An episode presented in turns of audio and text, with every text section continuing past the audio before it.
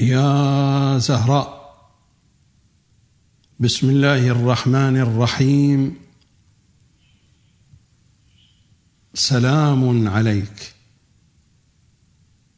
يا وجه الله الذي إليه يتوجه الأولياء. بقية الله. ماذا فقد من وجدك.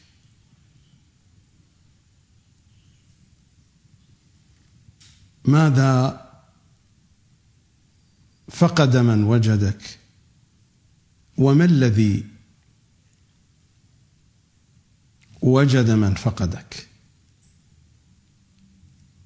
سلام عليكم أخوتي أخواتي أبنائي بناتي بين أيديكم ملف الكتاب والعترة. الجزء الثالث الكتاب الناطق. الحلقة الثامنة. لا زال حديثي في أجواء الموضوع الذي تقدمت الحلقات السابقة تدور في أفنائه وأحنائه وأنحائه. علم الرجال المشكلة الأخطر في ساحة الثقافة الشيعية. كان في نيتي في بداية الحديث أن أجعل كلامي في حلقتين أو ثلاثة. ولكن أطراف الحديث تتهادى. وكما يقال الكلام يجر الكلام. أحاول في هذه الحلقة أن أجمع ما بقي من حديث بشكل ملخص وإلا لو أعطيت العنان لكل التفاصيل وتفاصيل التفاصيل فإن الأمر سيطول ويطول. ولست بصدد إطالة هذا البرنامج أو إطالة بحوثه ومواضيعه. لأجل أن يتمكن المشاهدون والمتابعون من الانتفاع والاستفادة من هذا البرنامج. سأجعل عنوان حديثي في هذه الحلقة نهاية المطاف. نهاية المطاف في الحديث عن المشكلة الأخطر في ساحة الثقافة الشيعية علم الرجال الذي ما هو بعلم وإنما هو جهل جهل الرجال. تقدم الحديث في الحلقات الماضية ولا أريد أن أكرر ما تقدم لكنني أقول لأجل أن ألخص المطالب وبشكل مضغوط أقول علم الرجال علم يعارضه القرآن بشكل واضح ومر الحديث في ذلك. سورة الحجرات الآية السادسة من سورة الحجرات. يا أيها الذين آمنوا إن جاءكم فاسق بنبأ فتبينوا. الفاسق لا يرد خبره وهذا هو منطوق الآية. أما مفهومها فإنه يتحدث عن أخبار الثقات لكن المنطوق وهو الأولى بالاتباع قبل المفهوم واضح جدا. إن جاءكم فاسق وهذا الفاسق فاسق حقيقي لأن الآية نزلت مرتين في شر فساق الأرض. يا أيها الذين آمنوا إن جاءكم فاسق بنبأ فتبينوا. فخبر الفاسق لا يرد. فما بالك بخبر المجهول الذي لا يعلم هل هو فاسق أم ليس فاسقا؟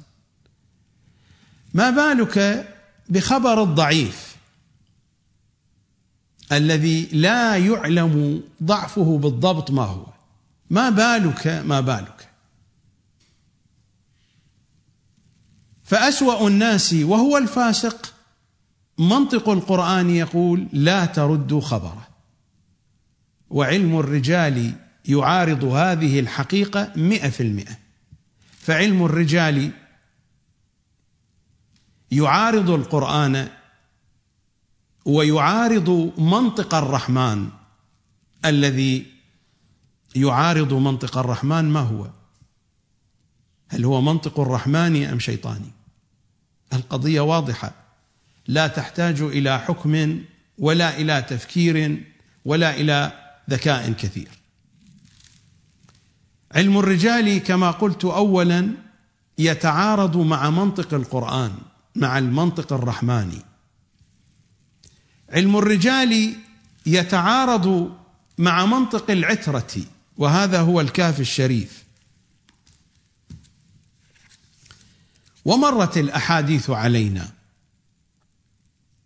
عن إمامنا الصادق قال رسول الله صلى الله عليه وآله إن على كل حقيقة وعلى كل صواب نورا. الحقائق تحمل قيمتها في نفسها لا في الأسانيد. إن على كل حقيقة وعلى كل صواب نورا. فما وافق كتاب الله فخذوه وما خالف كتاب الله فدعوه. الميزان كتاب الله. اذا المنظور في البحث هنا المتن وليس السند. وإلا كيف نعرض السند على كتاب الله؟ الذي يعرض على كتاب الله هو المتن. إذا لا شأن لنا بالسند. هذا هو منطق العترة. ابن أبي يعفور يسأل الإمام الصادق عن اختلاف الحديث يرويه من نثق به ومنهم من لا نثق به. قال إذا ورد عليكم حديث فوجدتم له شاهدا من كتاب الله. وجدنا له شاهدا. هذا في السند أم في المتن؟ في المتن قطعا. أي شاهد في كتاب الله يتعلق بالأسانيد بالرجال. الأسانيد متروكة لعلم الرجال لعلم الضلالة والسفاهة والجهالة. إذا ورد عليكم حديث فوجدتم له شاهدا من كتاب الله أو من قول رسول الله وإلا فالذي جاءكم به أولى به. لا شأن لنا بالأسانيد. أكان ثقة أم لم يكن كذلك؟ وإلا فالذي جاءكم به سواء كان ثقة أم لم يكن لأن ابن أبي يعفور هكذا قال له يرويه من نثق به ومنهم من لا نثق به. الإمام قال وإلا فالذي جاءكم به أولى به. اذا النظر ليس إلى الأسانيد النظر إلى المتون. فعلم الرجال يتعارض ويتناقض مئة بالمئة مع منطق القرآن ومع منطق العترة. ويتعارض مع منطق العقل. كيف للرجاليين أن يعرفوا حقائق الرجال الذين ماتوا قبل مئات من السنين؟ بل حتى الذين عاشوا معهم من الصعوبة بمكان أن تعرف حقائق الناس.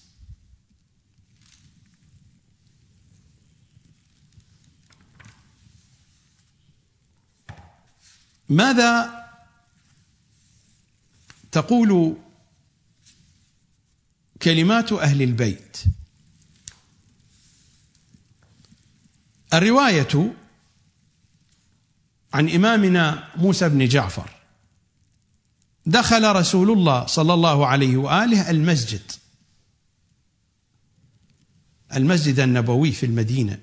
فإذا جماعة قد أطافوا برجل أطافوا داروا حوله يكرمونه يجللونه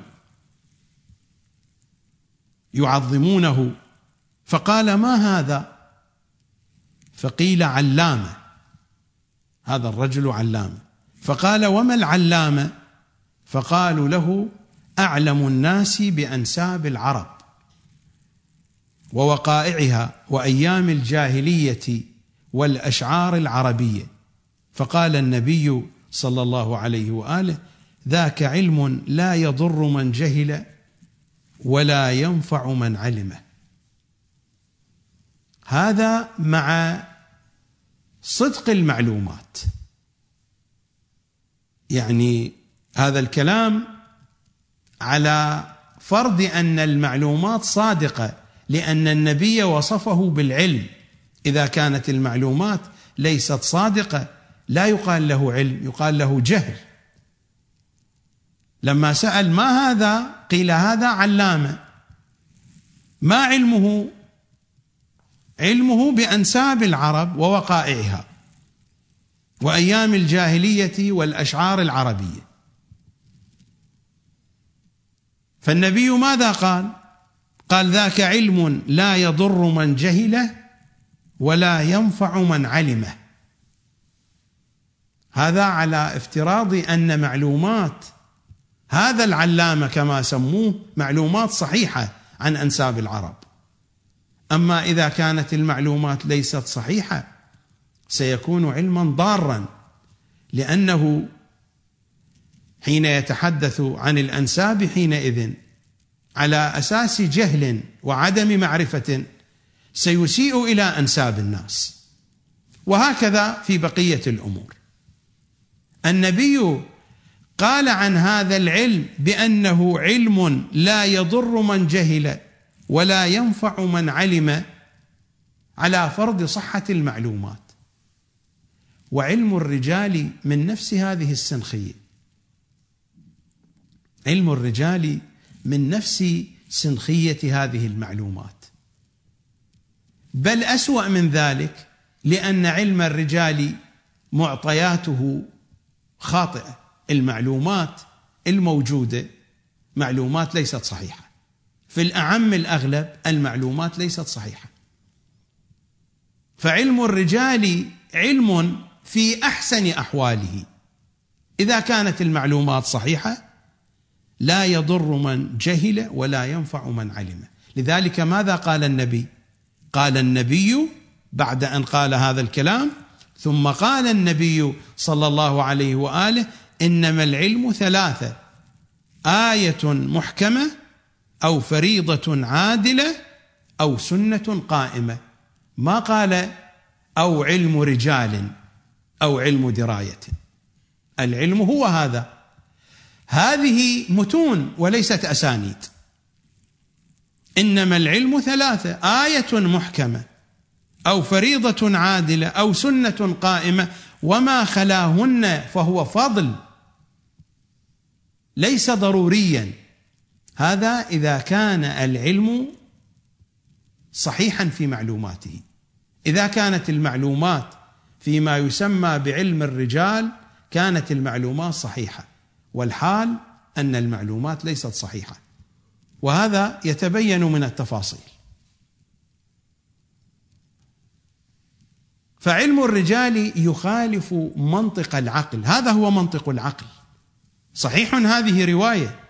ولكن هذه الرواية تتحدث عن منطق العقل. علم الرجال معارض لمنطق القرآن ولمنطق العترة ولمنطق العقل السليم كما هو واضح وجلي. أهم كتب الرجال عندنا رجال النجاشي. النجاشي ما هو علمه؟ هو بنفسه ليس الآخرون يتحدثون عنه هو بنفسه يتحدث عن مؤلفاته. كتاب الجمعة وما ورد فيه من الأعمال. وكتاب الكوفة وما فيها من الآثار والفضائل. وكتاب أنساب بني نصر بن قعين وأيامهم. هؤلاء أجداده كما هو يقول. هو ذكر نسبه فلان ابن فلان ابن فلان فمن أجداده نصر بن قعين وكتاب أنساب بني نصر بن قعين وأيامهم وأشعارهم وكتاب مختصر الأنوار ومواضع النجوم التي سمتها العرب. وهذه كتب مليئة بالخرافات كتب الأنوار والنجوم هذه الكتب كتب مليئة بالخرافات. مثل ما موجود في أوساطنا الحوزوية يقال العالم الفلاني يدرس مثلا علم الفلك. أي فلك؟ كتب الفلك القديمة عبارة عن خرافات وخرابيط. كتب الفلك القديمة يعني إذا ما قويست بهندسة الفضاء الآن عبارة عن خرافات الكثير منها وخرابيط لانهم ما كانوا يمتلكون لا التلسكوبات ولا الأجهزة يعتمدون على النظر بالعين ويعتمدون على معلومات جاءت موروثة من اليونان مثل كتاب المجسطي لبطليموس. ويسمون ذلك علما وهي في الأعم الأغلب خرافات وخرابيط. ويقال للعالم الفلاني أو للأستاذ الفلاني للمدرس الفلاني يدرس الفلك خبير في الفلك أستاذ في الفلك. هذه القضية نفس الشيء.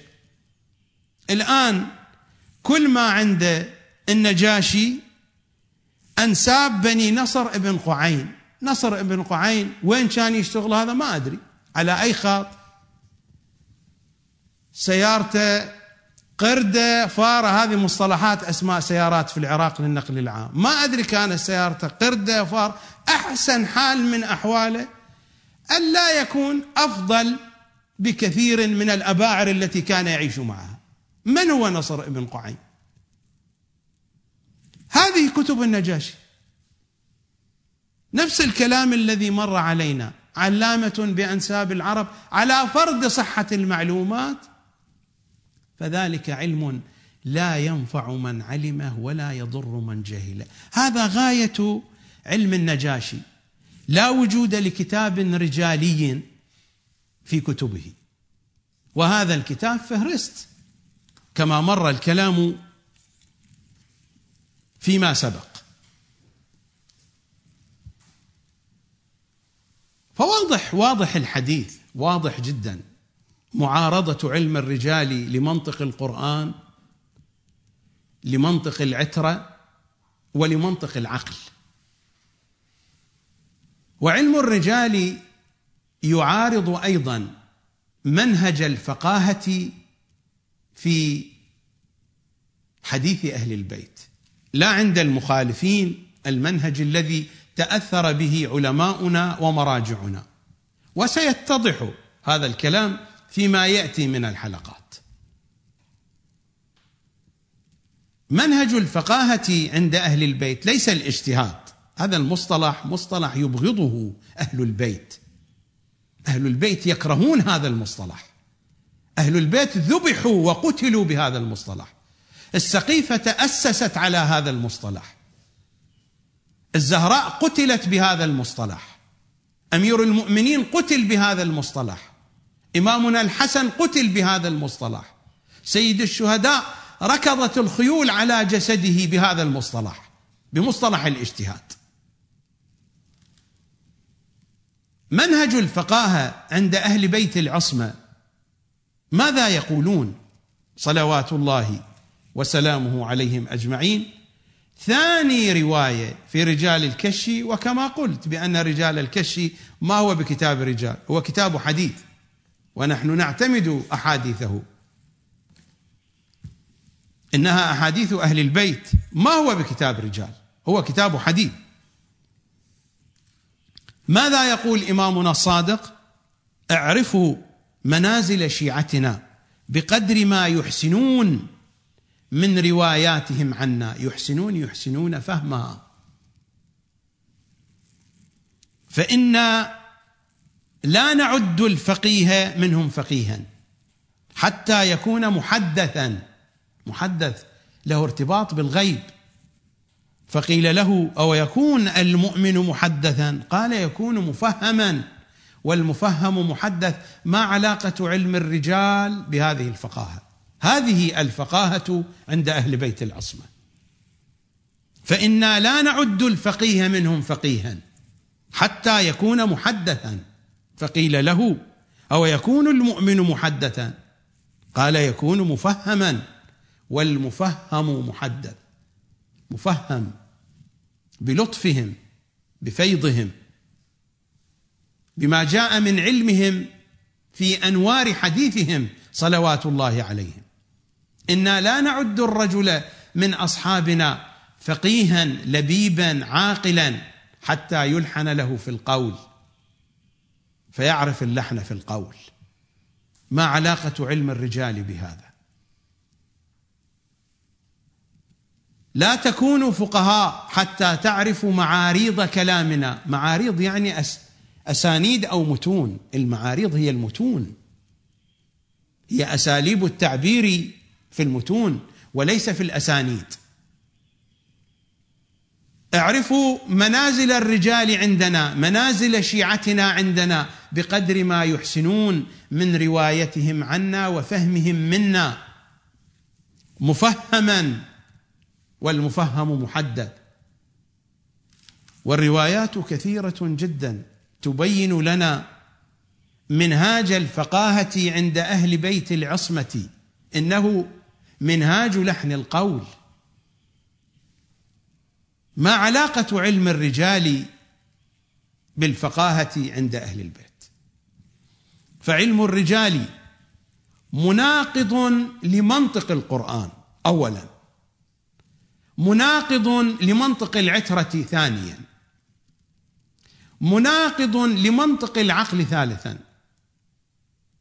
مناقض لمنهج الفقاهة عند أهل بيت العصمة رابعا وحتى لو أغمضنا عن ذلك وصرنا لا نعبأ لا بالقرآن ولا بالعترة ولا بالعقل ولا بمنهج الفقاهة عند أهل بيت العصمة هذا الكتاب وأمثاله بني على هذه الكتب على رجال الكشي والنجاشي وفهرست الطوسي ورجال الطوسي ورجال ابن الغضائري.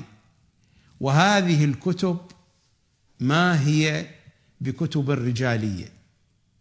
فرجال الكشي كتاب حديث كما قرأت عليكم الرواية منه وللروايات في هذا الكتاب أسانيد فلا بد من كتاب رجال ثان يبين أوصاف رجال الأسانيد التي وردت في روايات هذا الكتاب مع أن النسخة الأصلية للكش ليست موجودة وحتى النسخة الأصلية التي اختصرها الطوسي ليست موجودة. ومع كل ذلك فالكتاب كتاب حديث.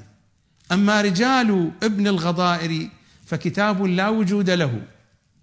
وما هو الآن مطبوع باسم رجال ابن الغضائر كتاب مصطنع اصطنع في هذه الأيام. لا حقيقة له. أما فهرست الطوسي فهو عبارة عن لستة لستة أسماء. من بين 912 وثق 86 فقط. وضعف 14 أما رجال الطوسي فهو لستة أطول من لستة الفهرست. من بين 6249 وثق 157 وضعف 43 هذه مجرد لستة من الأسماء. وما جاء من توثيق وتضعيف سيكون مشكوكا. قلة التضعيف وقلة التوثيق يخبران عن أن هذه الكتب ليست رجالية وفي نفس الوقت أن مؤلفيها لا خبرة لهم بعلم الرجال. لو كانت لهم فعلا خبرة لبينوا أحوال هذه الأسماء الكثيرة الموجودة والحال نفسه مع النجاشي. فالعدد الكلي 1269 مجموع الموثقين والممدوحين 683 يعني الآن إذا في دائرة موجود شخص مسؤول عن الموظفين ولا يعرف من الموظفين مثلا أكثر من النصف. ألا يعتبر هذا الرجل ليس خبيرا بشؤون الموظفين؟ الحال في معجم رجال الحديث كم هو عدد الرواة؟ في معجم رجال الحديث للسيد الخوئي. 15706 مجموع الممدوحين والموثقين والمجاهيل حتى المجاهيل. والمذمومين 2765 والذين لا يعرف عنهم شيئا أصلا. قطعا المجاهيل هو أيضا لا يعرف عنهم. وأنا أعددتهم من ضمن الذين يعرفهم. أما الذين لم يرد فيهم لا مدح ولا قدح. 12941 يعني الأسماء التي علق عليها ووصفها أقل من الربع. كما قلت الآن إذا موظف أقل من الربع يعرف عن شؤون الموظفين. ألا يطرد من الدائرة؟ هل يقال هذا خبير بشؤون الموظفين؟ هذه هي القضية. هذه الكتب ما هي بكتب رجالية؟ لو كانت كتبا رجاليه لو كانت لوثقت وضعفت النسبة الأكبر. لماذا النسبة الأكبر من الرجال؟ لم يوثقوا ولم يضعفوا. العدد القليل الذين وثقوا وضعفوا. هي عبارة عن لستة أسماء فقط. هي فهارس للأسماء فقط. فما هي بكتب رجالية؟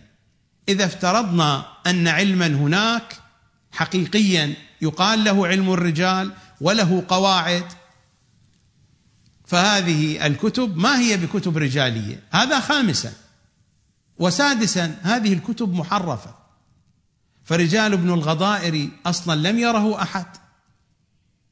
والنسخة التي ادعى السيد ابن طاووس جمال الدين بعد مرور أكثر من قرنين من الزمان على موت ابن الغضائر هذه النسخة لم يرها أحد إلا هو. فمن قال بأن هذه النسخة صحيحة؟ فلربما كان السيد ابن طاووس مشتبها إذ لا أصل لهذا الكتاب. وأما رجال الكشي فكتاب حديث ومع ذلك فقد حدث فيه تغيير. التغيير اولا الكتاب كما وصفه الطوسي بأنه كثير الأغلاط. وجاء الطوسي فاختار منه ما اختار وحتى نسخة الطوسي ليست متوفرة الآن بأيدينا. وأما رجال النجاشي فرجال النجاشي ذكرت لكم في ترجمة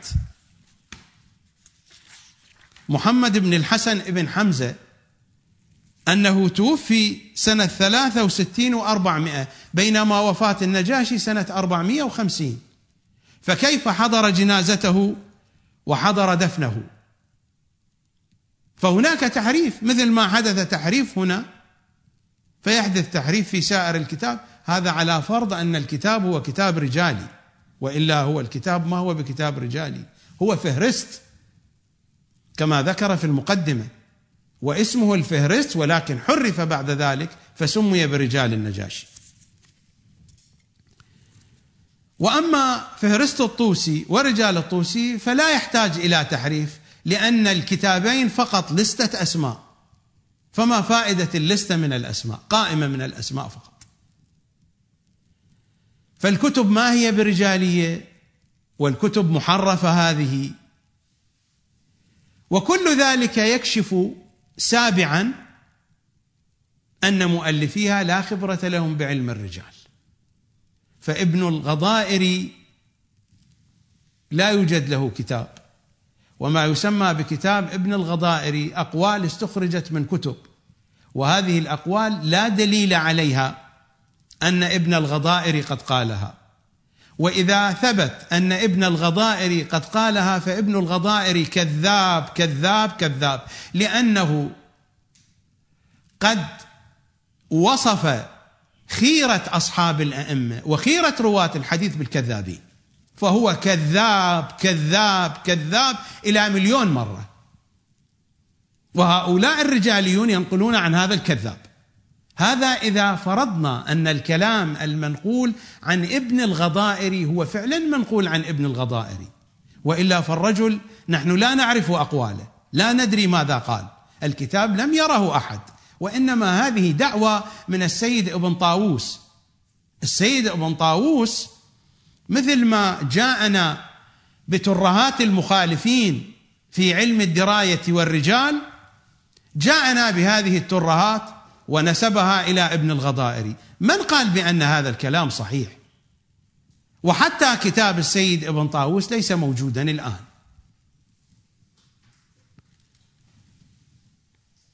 الشيخ الطوسي واضح أن الرجل لا خبرة له بعلم الرجال. اولا ماذا قال في الفهرست في المقدمة؟ قال إن كثيرا من مصنفي أصحابنا وأصحاب الأصول وهم خيرة أصحاب الأئمة ينتحلون المذاهب الفاسدة وإن كانت كتبهم معتمدة. هذا أدل دليل على عدم علمه بأحوال الرجال. كيف أصحاب الأصول الأربعمائة الذين قال عنهم إمامنا الجواد بأن كتبهم معتمدة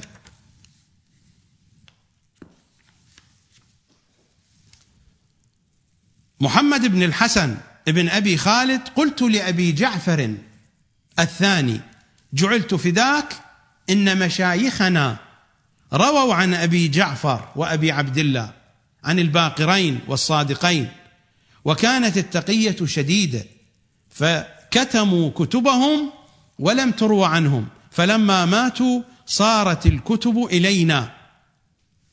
يقول إن مشايخنا مشايخ الطائفة مشايخ الشيعة رووا هذه الكتب فقال حدثوا بها فإنها حق. هذا الكلام توثيق للكتب وتوثيق لرواتها. حدثوا بها فإنها حق. والشيخ الطوسي يقول إن كثيرا من مصنفي أصحابنا وأصحاب الأصول ينتحلون المذاهب الفاسدة وإن كانت كتبهم معتمدة. فإذا كانت كتبهم معتمدة وهم ينتحلون المذاهب الفاسدة اذا ما قيمة علم الرجال؟ كلامه ليس صحيحا. الرجل جاهل بأحوال الرجال وأدل دليل هو هذا كتابه الفهرست. يعدد 912 يوثق 86 من 912 ويضعف 14 ماذا يدل؟ يدل على جهل الرجل بأحوال الرجال. وهذا رجال الطوسي أيضا. يعدد أسماء 6429 يوثق 157 يضعف 43 وهذا يدل على جهل الرجل بالرجال. فهو لا يعرف شيئا. وليس عيبا في ذلك. فإن الرجل توفي في سنة 460 للهجرة وأولئك عاشوا وماتوا قبل مئات من السنين. فأنى له بمعرفتهم. ولا توجد مصادر. من أين يأتي بالمعلومات؟ هو كتب لستة بالأسماء ولكن بعد ذلك كلما مر الزمن وعلماؤنا يقتربون أكثر فأكثر من المخالفين صارت هذه الكتب كتبا رجالية وصارت اصولا وصارت اسسا وبنيت عليها قواعد. وهي أساسا لا هي كتب رجالية وهي محرفة وأصحابها لا يمتلكون خبرة بالرجال والدليل هو هذا الأمر الواقع الموجود في كتبهم. اذا ماذا يحصل عندنا؟ علم الرجال يناقض المنطق القرآني يناقض منطق العترة. يناقض منطق العقل يتعارض مع منهج الفقاهة عند أهل البيت. الكتب هذه التي صارت أساسا لعلم الرجال الشيعي في الوسط الشيعي ما هي بكتب رجالية خامسا؟ وسادسا إنها كتب محرفة. وسابعا أصحابها لا يمتلكون خبرة بأحوال الرجال والدليل هذه كتبهم وأنتم راجعوها بأنفسكم. كتاب يعدد الآلاف من الرجال ثم يتحدث عن 157 يذكر أكثر من ستة آلاف يوثق 157 هل هذا عالم بأحوال الرجال؟ أي علم هذا؟ وإنما وصلت له معلومة من هنا معلومة من هناك عن هذا العدد القليل. والأسماء الباقية لا يعرف عنها شيئا. فهل يسمى هذا بعالم في الرجال؟ هذا هو حال الشيخ الطوسي وحال النجاشي ما هو بأحسن منه وقد تقدم الكلام في وضعية كتاب رجال النجاشي. النجاشي حين يقول عن المفضل ابن عمر بأنه فاسد المذهب هذا أدل دليل على جهله باعوال الرجال. ولذلك السيد الخوئي يخالف النجاشي. السيد الخوئي يمتدح المفضل ابن عمر في معجم رجال الحديث فعلى أي أساس امتدح السيد الخوئي المفضل ابن عمر؟ وعلى أي أساس النجاشي قال بأنه فاسد المذهب. هذا أدل دليل على أن النجاشي لا خبرة له. بأحوال الرجال حين يضعف ويذم المفضل ويضعف ويذم جابر بن يزيد الجعفي وأمثال هؤلاء الذين قام التشيع على أكتافهم. هذا أدل دليل على جهالة النجاشي وعلى عدم معرفته بالرجال. غاية ما يعرف ترهات في أنساب نصر بن قعين وأمثال ذلك. الرجل لم يدعي شيئا في علم الرجال. هو قال بأنه ألف فهرستا يذكر فيه أسماء المؤلفين ومؤلفاتهم. وما ذكره من مدح أو قدح هو ما كان شائعا في الوسط الشيعي. فهل الذي يكون شائعا في الوسط الشيعي يكفي أن يكون دليلا علميا على أساسه يذبح حديث أهل البيت صلوات الله وسلامه عليهم أجمعين. والشيعة كانت تعيش عصر التقية. وتعيش اختلاف الفرق والاتجاهات التي يصعب في تلك الأحوال والأوضاع أن تعرف حقائق الرجال. ولا تقف القضية عند هذا الحد. حتى لو أردنا أن نغض الطرف عن مناقضة علم الرجال للقرآن وعن مناقضة علم الرجال لحديث العترة وعن مناقضة علم الرجال لمنطق العقل وعن مناقضة علم الرجال لمنهج الفقاهة عند أهل البيت لا الذي يدرس في الحوزات عند أهل البيت في أحاديثهم. وحتى لو أغمضنا عن أن هذه الكتب ما هي بكتب الرجالية. وأغمضنا عن أن هذه الكتب المحرفة وقلنا بأنها ليست محرفة أو أننا نقبلها على تحريفها. وأغمضنا عن هؤلاء المؤلفين النجاشي والطوسي وغيرهما. أغمضنا عن هؤلاء المؤلفين الذين لا خبرة لهم بأحوال الرجال. حتى لو تركنا كل ذلك وقلنا نقبل بهذه الكتب. هل نملك طريقا صحيحا يوصلنا إلى هذه الكتب؟ لا نملك طريقا صحيحا. لذلك هذه النسخ الموجودة نحن لسنا متأكدين من أن هذه النسخ هي النسخ الأصلية. وقد أشرت إلى ذلك. المقدمة التي ذكرها السيد ابن طاووس وهو من علماء القرن السابع. توفي على ما أتذكر 664 للهجرة. السيد ابن طاووس رضي الدين المقدمة التي ذكرها عن كتاب الكشي الذي اختاره الطوسي ليست موجودة في هذه النسخة. فهذا يدلك على أن النسخ ليست هي النسخ. والتحريف الموجود في رجال النجاشي هذا الرجل ابن حمزة الذي توفي سنة 463 وفي كتاب النجاشي يبدو أن النجاشي حضر وفاته وهو متوفى سنة 450 كتب محرفة.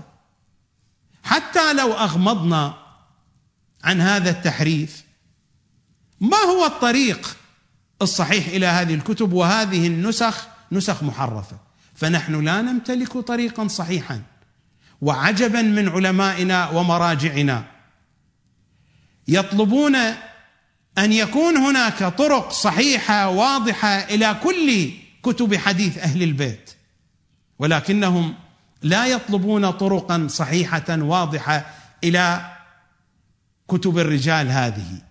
ولو ادعوا بأن لهم طرقا صحيحة هذه النسخ الموجودة وهذه الحقائق تكذب وجود طرق صحيحة تقود العلماء في هذا العصر إلى هذه الكتب.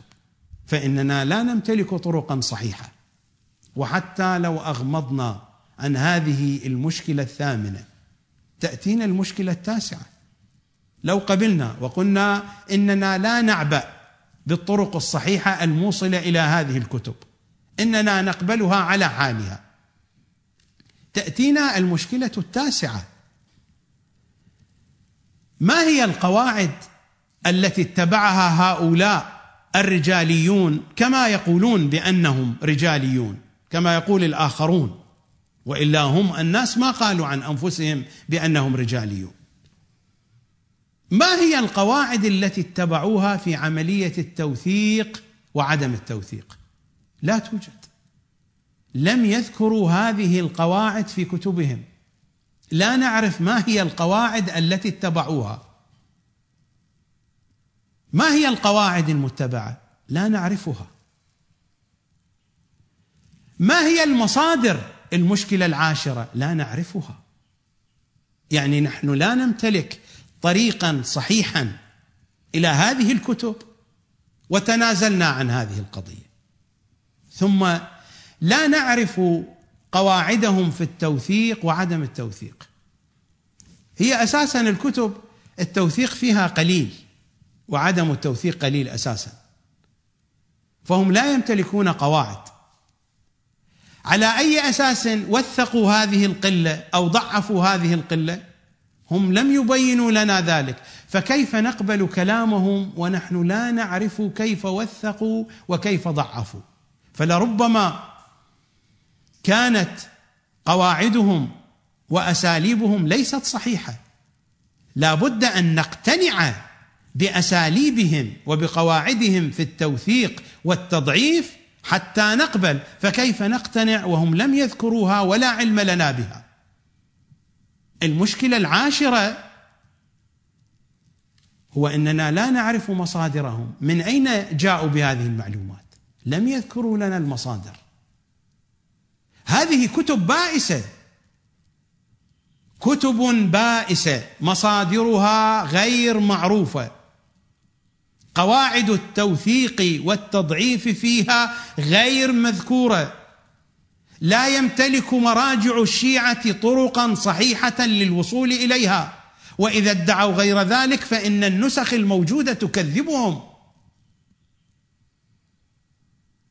وهذه الكتب لمؤلفين لا خبرة لهم بعلم الرجال. الدليل قلة التضعيف والتوثيق. وكثرة الذين لا يعرفون عنهم شيئا. فكيف يقال بأنهم يعلمون بأحوال الرجال؟ يعني الذي لا يعلم شيئا يقال له عالم؟ أي عالم هذا؟ فضلا عن أن هذه النسخ محرفة. والكتب ما هي رجالية؟ هي فهارس. يا جماعة فهارس راجعوها. انظروا فيها. إنها فهارس مجرد لستة لتعداد الأسماء فقط. والنجاشي فهرست للكتب. تصفحوا الكتب اقرأوها ولا تقف القضية عند هذا الحد. حتى لو أردنا أن نغمض عن كل هذا. يأتينا هنا سؤال المعطيات التي استعملوها بغض النظر عن القواعد بغض النظر عن المصادر بغض النظر عن الطرق الصحيحة بغض النظر عن كل تلك الأمور. المعطيات التي استعملها هؤلاء الرجاليون الطوسي النجاشي وحتى ابن الغضائري على فرضية وجود كتاب له والحقيقة أن لا كتاب له. ولكن حتى على هذه الفرضية ما هي المعطيات التي استعملوها؟ نوعية المعطيات. لكل علم معطيات والمعطيات العلمية تختلف معادنها وأنواعها. المعطيات العلمية لعلم الكيمياء شيء والمعطيات العلمية لعلم الهندسة شيء يعني إذا كان هناك خامة أو معدن لمعطيات علم الهندسة فإنها تختلف عن خامة أو عن معدن معطيات علم الكيمياء وهكذا سائر العلوم. علم كهذا العلم إذا افترضنا أنه علم، علم الرجال وهو إخبار عن أحوال الرجال. كيف يمكن لهذا العلم أن يصل إلى المعلومة الصحيحة العالم؟ لابد أن تكون المعطيات حسية. فكيف يحصلون على المعطيات الحسية؟ وهم يفصل فيما بينهم وبين الرواة قرون من الزمان. عصر النص انتهى سنة 329 والنجاشي توفي سنة 450 والطوسي 460 فمن أين حصلوا على المعطيات الحسية؟ كما بينت في الحلقة الماضية الروايات التي تأمرنا بأخذ أخبار الثقات. أي ثقات؟ الثقات الذين يوثقهم المعصوم ونحن نسمع من المعصوم توثيقهم أو يصل إلينا عبر طريق نثق به. نثق به من الجهة الحسية. لنا معاشرة مع هؤلاء الرواة وبحكم المعاشرة والمخالطة والاختبار نثق بهم. أو نعتمد على توثيق أشخاص نحن نخالطهم. هم يوثقون لنا اشخاصا هم خالطوهم. هكذا تعرف أحوال الرجال وحتى هكذا فإننا لا نصل إلى الحقيقة. فلربما نخالط رجلا فترة طويلة ونعاشره ولا نعرف حقيقته تتضح الحقيقة بعد ذلك. ولكن هناك قدر تقره العقول يقره المنطق أن المعاشرة الحسية والمخالطة الحسية والاختبار الحسي والاقتراب الحسي يعطي للإنسان خبرة ومعرفة بحال الرجل. هؤلاء من أين لهم هذه المعطيات الحسية؟ فهم لا أدركوا الرواة ولا حتى أدركوا الذين بعد الرواة أو الذين عاصروا الرواة. هذه فترة زمانية بعيدة جدا. فمن أين يأتون بالمعطيات الحسية؟ لا توجد معطيات حسية.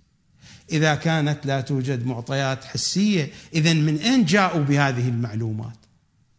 هذه معلومات حدثيه أشياء شائعة في الوسط الشيعي. في الوسط الشيعي عموما في الوسط الشيعي العلمي. هناك بعض القرائن بعض المعلومات في طوايا الروايات يجمعون فيما بينها ويستنتجون استنتاجا حدسيا. فهم يعتمدون في توثيقهم وفي ضعف تضعيفهم على الحدث والحدث لا حجة فيه. قد يكون حجة على صاحبه لكنه لا يكون حجة على غير صاحبه. مجرد استنتاج.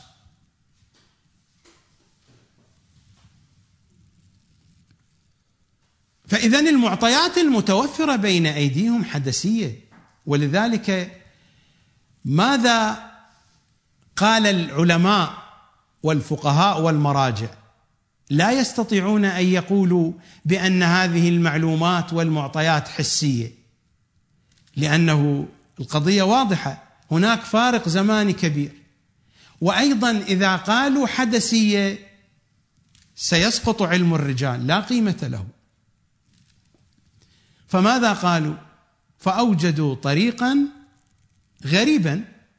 قالوا معلوماتهم حدسية قريبة من الحس. معلومات حدسية قريبة من الحس. تلاعب بالألفاظ. حقيقة هذه القضية تذكرني بمثل في الثقافة الشعبية في جنوب العراق ثقافة الحسكه العراقية. مثل حينما يواجهون مثل هذا الكلام حينما تحرف الحقائق يقولون هذا مثل ذاك الحارف رويسه أنا ساتيكم بقصة هذا المثل. هذه القصة تنطبق هنا. القصة هكذا تقول قد تكون حقيقية أو هي من الكوميديا السوداء ولكنها معروفة في ثقافة الحسشة العراقية. مثل مثل حارف رويسة حارف الذي يحرف الشيء الذي يميله. رويسة في اللهجة الجنوبية العراقية هي تصغير لرأس يعني رأس ماذا تصغر؟ رؤيس. فحارف رويسة يعني يحرف رأس شيء بالتصغير. القصة هكذا تقول معمم جاء إلى قرية رجل دين معمم جاء إلى قرية نزل عند أحد سكان هذه القرية. أعجبته زوجة الرجل. كانت جميلة فاتنه الشيطان وسوس له طريقة كيف يستطيع أن يصل إلى هذه المرأة. عادة في القرى يستيقظون حتى قبل الفجر. فلما استيقظوا لصلاة الصبح وما يوجد في القرى بيوت خلاء خاصة يذهبون إلى البستان إلى حافة النهر في أماكن مفتوحة. فخرجوا لقضاء الحاجة. فهذا المعمم ماذا قال لهذا الرجل لزوج هذه المرأة الفاتنة؟ وهذا الرجل على رسله جلس يتبول باتجاه القبلة فصرخ فيه ماذا صنعت؟ أنت سويت؟ فقال شيخنا ماذا فعلت؟ قال له أنت أنت بلت على الجبلة أي بلت على القبلة. قال أنا كل يوم أبول هكذا. قال إن زوجتك عليك حرام. أنت ماذا صنعت تبول على القبلة؟ زوجتك حرام. وربما أولادك بناتك أيضا. كل ما مر فهو حرام عليك. ماذا صنعت أنت؟ فقال شيخنا الحق لي ماذا أصنع؟ قال لابد أن تطلقها وأن يتزوجها رجل آخر مدة من الزمان ثم بعد ذلك يطلقها وأنت تتزوجها. قال شيخنا ماكو غيرك استرني أنت رتب الأمر. إذا أذهب إلى الناس هذه تصير فضيحة. استرني. شيخنا استرني. فقال ماذا أصنع؟ أنا مجبور. سأبقى عدة أيام هنا أبقى أسبوع أسبوعين يبدو حتى يريد أن يكتفي. فطلق المرأة من الرجل وعقدها رأسا من دون عدة. هي إذا كانت يعني هنا يأتي إشكال حوزوي. إذا كانت محرمة على الرجل لا حاجة إلى الطلاق. على أي حال لا أريد الدخول في هذه التفاصيل. أقول لو كان هناك بعض الطلبة من طلبة الحوزة لا طرحوا هذا الإشكال. طلقها وعقدها وتزوجها. خلال اليومين الثلاثة هذا الرجل القروي رأى هذا الشيخ هذا يأتي متعبا من العمل الجهادي الليلي ف فرآه أيضا يبول باتجاه القبلة. فقال له شيخنا أيضا أنت بلت على الجبلة بلت على القبلة. قال لا صحيح أنا باتجاه القبلة لكنني حرفت رأسه رأس آلته يقصد. حارف رويسة. قال لكن أنا حارف رويسة. فحرف رأس آلته. هو إما حس وإما حدث. أما حدث قريب من الحس هذا حارف رويسة أيضا. فحرف الحدث إلى الحس. على أي حال أعود إلى كلامي. فالمعطيات مجهولة عندنا. ما هي معطياتهم؟ حسية أم حدثية؟ الحسية مستبعدة جدا. لا يمكن. ولا يمكن لأحد لعاقل أن يدعي بأن المعطيات العلمية التي يمتلكونها معطيات حسية. إنها معطيات حدثيه فإذا كانت معطيات حدثيه لا قيمة لها في هذا العلم. كما قلت كل علم لمعطياته معدن خامة معينة تركيب معين. علم بأحوال الناس يحتاج إلى معطيات حسية. لماذا؟ لأن العلم بأحوال الناس وتوصيف الناس هذا يحتاج إلى شهادة. والشهادة لا بد أن تكون حسية لا أن تكون حدثيه فخامة معطيات علم كهذا لو فرضناه علما لا بد أن تكون حسية وليست حدثيه نذهب إلى فاصل. ونعود بعد ذلك لإتمام الحديث. فأعتقد صارت الصورة واضحة. المشاكل كثيرة التي تحف علم الرجال. وهناك مشكلة أخرى أيضا. مشاكل كثيرة جدا. هناك مشكلة أخرى. حتى لو أردنا أن نتجاوز كل تلك المشاكل. لماذا نحكم بقول النجاشي على قول الكليني على قول الصدوق على قول ابن قولوي؟ وهؤلاء هم أيضا علماء من علماء الشيعة. وأصحاب خبرة بالحديث وأصحاب خبرة بأسانيد الحديث بل خبرتهم بأسانيد الحديث أكثر من النجاشي. وأمثال النجاشي. يعني مثلا الكليني في أول الكتاب حين يقول وقلت إنك تحب أن يكون عندك كتاب كاف يجمع فيه من جميع فنون علم الدين إلى أن يقول والعمل به بالآثار الصحيحة عن الصادقين إلى بقية الكلام الوقت ما يكفي لأنه مطالب كثيرة. يمكنكم أن تراجعوا مقدمة الكافي. فهو يقول بأنه قد جمع في كتابه الكافي هذه الروايات وهذه الآثار الصحيحة عن الأئمة الصادقين. يعني هو بالنسبة له هذه الروايات موثوقة. موثوقة من جهة مضامينها ومن جهة رواتها. بالنتيجة هذه الروايات موثوقة. لماذا اتي فأحكم بقول النجاشي على قول الكليني؟ الكليني يقول هؤلاء الرواة هذه الروايات موثوقة. كذلك مثلا الشيخ الصدوق في بداية الفقيه. ماذا يقول؟ بل قصدت إلى إيراد ما أفتي به وأحكم بصحته وأعتقد فيه أنه حجة فيما بيني وبين ربي. يعني هذا الذي أذكره من الروايات في كتاب من لا يحضره الفقيه أحكم بصحته.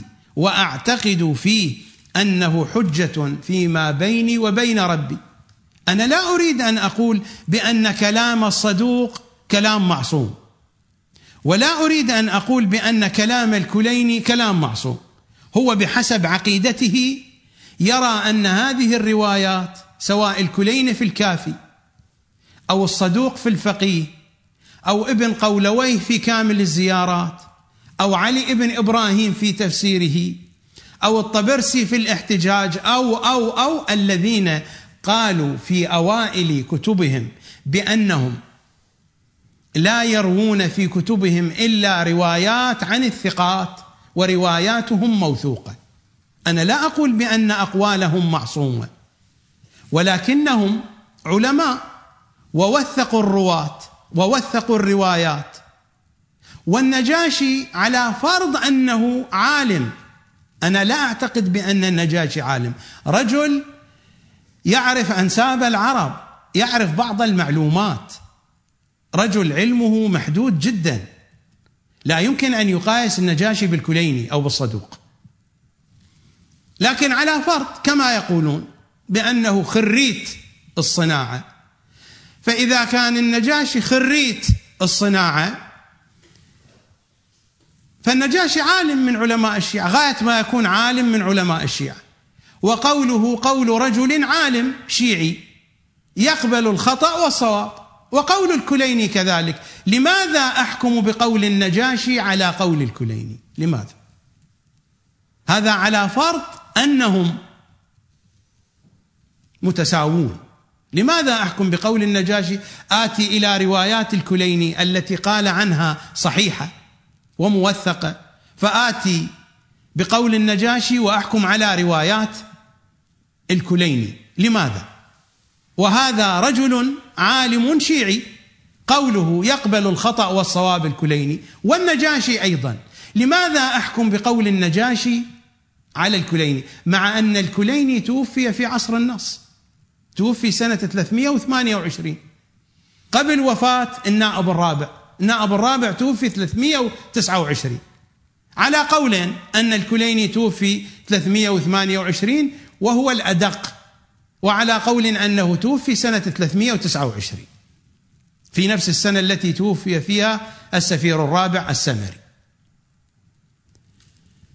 لماذا أحكم بقول النجاشي على قول الكليني؟ لماذا أحكم بقول النجاشي على قول الصدوق؟ لماذا أحكم بقول النجاشي على بقية؟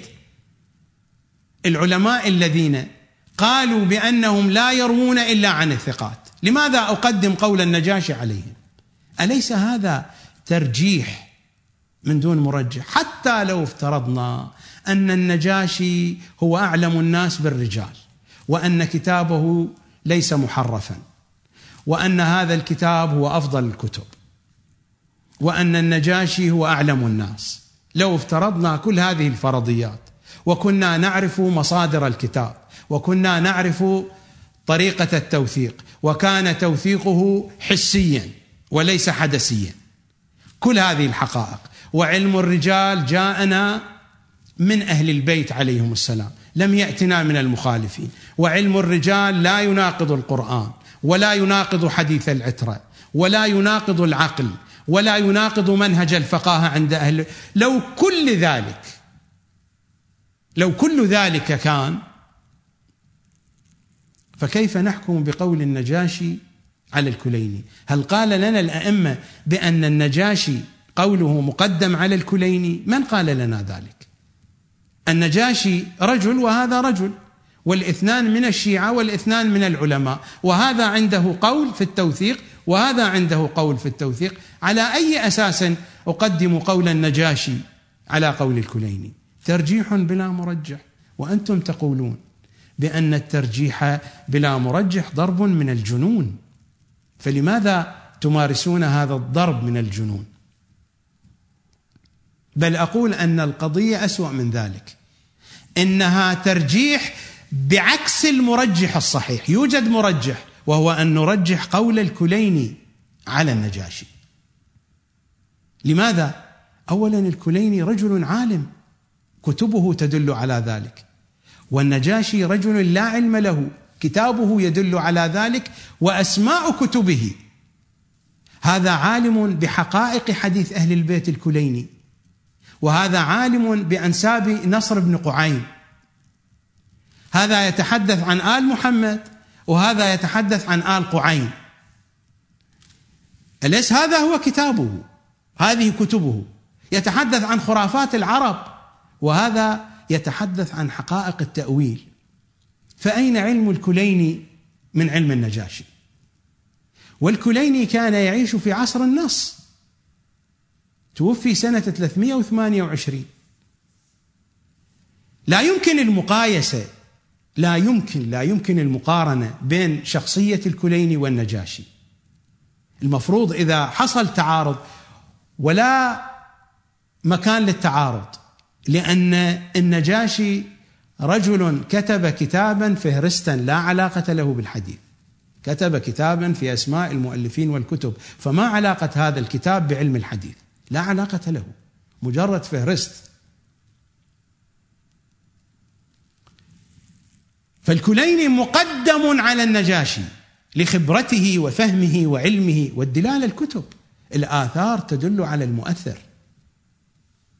لا يمكن المقايسة بين هاتين الشخصيتين. هناك بون شاسع كبير بينهما.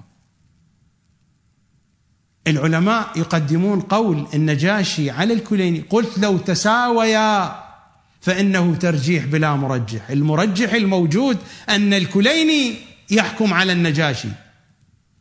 المراجع ماذا عملوا؟ عملوا بعكس ما يدل عليه المرجح. ليش فقط رجحوا من دون مرجح عملوا بعكس ما يدل عليه المرجح. يعني القضية بالضبط بالمقلوب بالمقلوب كاملا. ولا تقف القضية عند هذا الحد. هناك مشكلة كبيرة جدا. هذه المشكلة لو وقف عندها الإنسان المنصف بغض النظر عن كل ما تقدم من حديث هذه المشكلة ستعصف بعلم الرجال من أوله إلى آخره. ما هي هذه المشكلة؟ يا جماعة تعالوا نجلس نتحدث حديث المنطق. الآن حينما يورد الكليني مثلا أي محدث من المحدثين. رواية. كيف يورد الرواية؟ يورد الرواية على قسمين. سند ومتن. يعني الكليني روى لنا السند وروى لنا المتن. هناك روايتان. يعني الكليني أي رواية من رواياته؟ الصدوق وهكذا. حينما يذكرون روايه فإنهم يروون لنا جزئين. مع بعضهما. الجزء الأول السند والجزء الثاني المتن. يعني الآن مثلا حينما نأخذ أي رواية من الروايات أي حديث من الأحاديث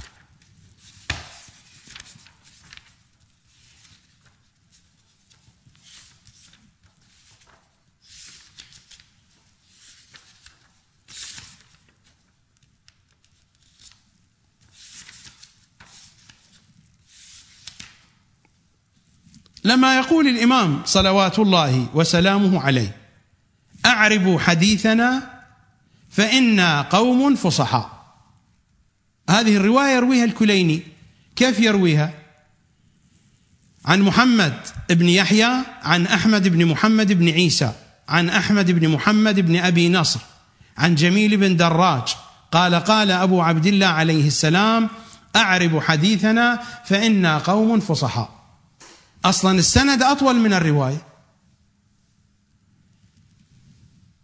فهنا الكليني روى لنا سندا وروى لنا متنا حديثا.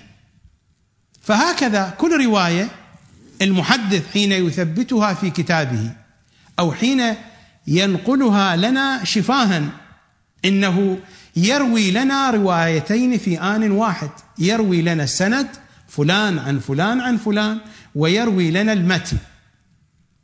بحسب منطق القرآن إننا لا نعبأ بالسند. إن جاءكم فاسق بنبأ فتبينوا. نذهب إلى المتن مباشرة. بحسب منطق أهل البيت اعرضوا الحديث على القرآن. ما وافق القرآن فخذوه ما خالفه فهو زخرف. ارموا به عرض الجدار. ماذا نعرض على القرآن؟ السند؟ هل القرآن كتاب رجالي نبحث عن أسماء الرجال فيه أم نعرض المتن؟ المتن. القرآن والعترة يقولان اذهبوا تحققوا وادرسوا المتن. الرجاليون يذهبون يتحققون يدرسون السند. أقول فالمحدث يروي لنا سندا ومتنا. لماذا علماؤنا لماذا؟ يقبلون رواية السند من دون أن يشكوا فيها. لماذا يقبلون رواية السند؟ فيتركون الشك في رواية السند ويبحثون في مضمون السند. حينما يبحثون عن أسماء الرواة فلان فلان كذا كذا هذا بحث في مضمون السند. لكنني ما رأيت أحدا يشك في رواية السند. يمكن أن يأتي أحد فيعبث بالأسانيد فيكون هناك إشكال في نفس الأسانيد. لماذا السند يؤخذ وكأنه منزل من السماء لا يناقش في روايته؟ والنقاش أين يكون؟ في المتن بالضبط عكس المنهج القرآني وعكس منهج أهل البيت مئة في المئة. تسعة وتسعين. مئة في المئة. لأنهم يتركون المتن ولا يدرسون مضمونه وإنما يدرسون رواية المتن عبر السند ويدرسون مضمون السند ويتركون رواية السند لا يشكون في رواية السند مع أن الشك منطقي جدا في هذه القضية. ومثل ما يحتجون ببعض الروايات بأن أتباع ابن أبي الخطاب وأتباع المغيرة ابن سعيد دسوا الروايات يعني المتون في كتب الحديث فهم أيضا يدسون الأسانيد. مثل ما دسوا المتون يدسون الأسانيد. فلماذا تأخذون هذه القضية بنظر الاعتبار ولا تأخذون هذه القضية بنظر الاعتبار مع أن هذه القضية أخطر. قد يقول قائل إننا من خلال معرفتنا بالطرق والراوي ومن يروي عنه ومن يروي منه نستطيع أن نشخص الأسانيد. هذا قد يصدق في حالات قليلة.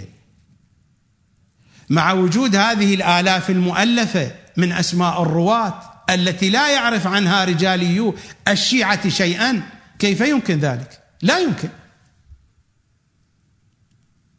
فرواية السند لماذا لا تشكون فيها؟ لماذا الشك دائما فقط في الشيء القريب من أهل البيت؟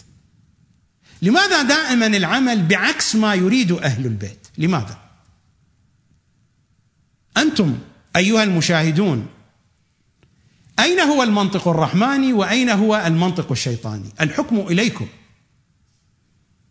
أليس هذه الرواية مؤلفة من جزئين من سند ومن متن؟ لماذا الشك فقط في حديث أهل البيت؟ لا يوجد شك في نفس السند في رواية السند. حدثنا فلان عن فلان عن فلان. من قال أن هذا الكلام صحيح؟ لماذا لا تشكون في رواية السند؟ لماذا تتركون الشك في رواية السند وتبحثون في مضمون السند؟ بينما القرآن قال لكم لا تنظروا إلى السند. انظروا إلى متن الرواية. أنتم لا تنظرون إلى متن الرواية. تدرسون رواية الرواية عبر السند وتتركون متنها. وتتركون الشك في رواية السند وتدرسون مضمونه. عكس القرآن وعكس أهل البيت. وعكس المنطق العقلي أيضا. عكس العقل. هذا الكلام لو تدبر فيه أحد فإنه ينقض علم الرجال من أوله إلى آخره. صحيح. قد يجد المرقعون ما يرقعون به. هذه عملية الترقيع. أنا لست بصدد البحث حولها وفيها. نحن نبحث عن الحقائق. الذي يبحث عن الحقائق لا شأن له بالترقيع أو بالجدل لأجل الجدل. صناعة الإشكالات عملية سهلة لكن صناعة الإشكالات وعملية الترقيع لا توصل إلى الحقائق. الحقائق تدل على نفسها بنفسها. سؤال هنا أيضا يطرح نفسه سؤال يطرح نفسه وبشكل واضح وبشكل قوي.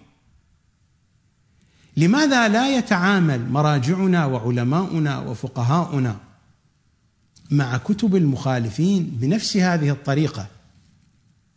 أليس الأئمة جعلوا من جملة قواعد الترجيح التعارض بين الأحاديث أن نعرض الحديث على ما يقوله المخالفون فإن وافقهم نتركه وإن خالفهم نأخذ فيه فإن الصواب وإن الرشاد في خلافهم. أليس المفروض هنا حينما يقول لنا الأئمة اعرضوا الحديث على حديث المخالفين على المخالفين؟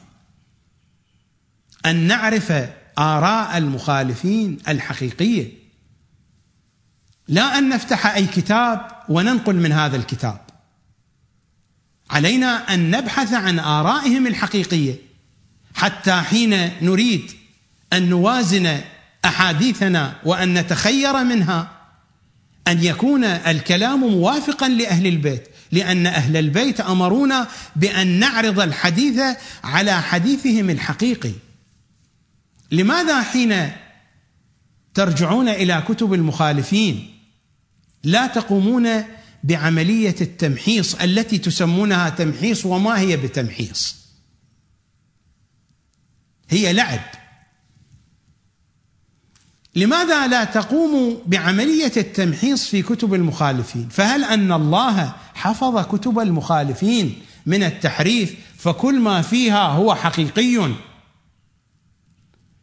وما في كتب أهل البيت محرف بل القضية أسوأ من ذلك.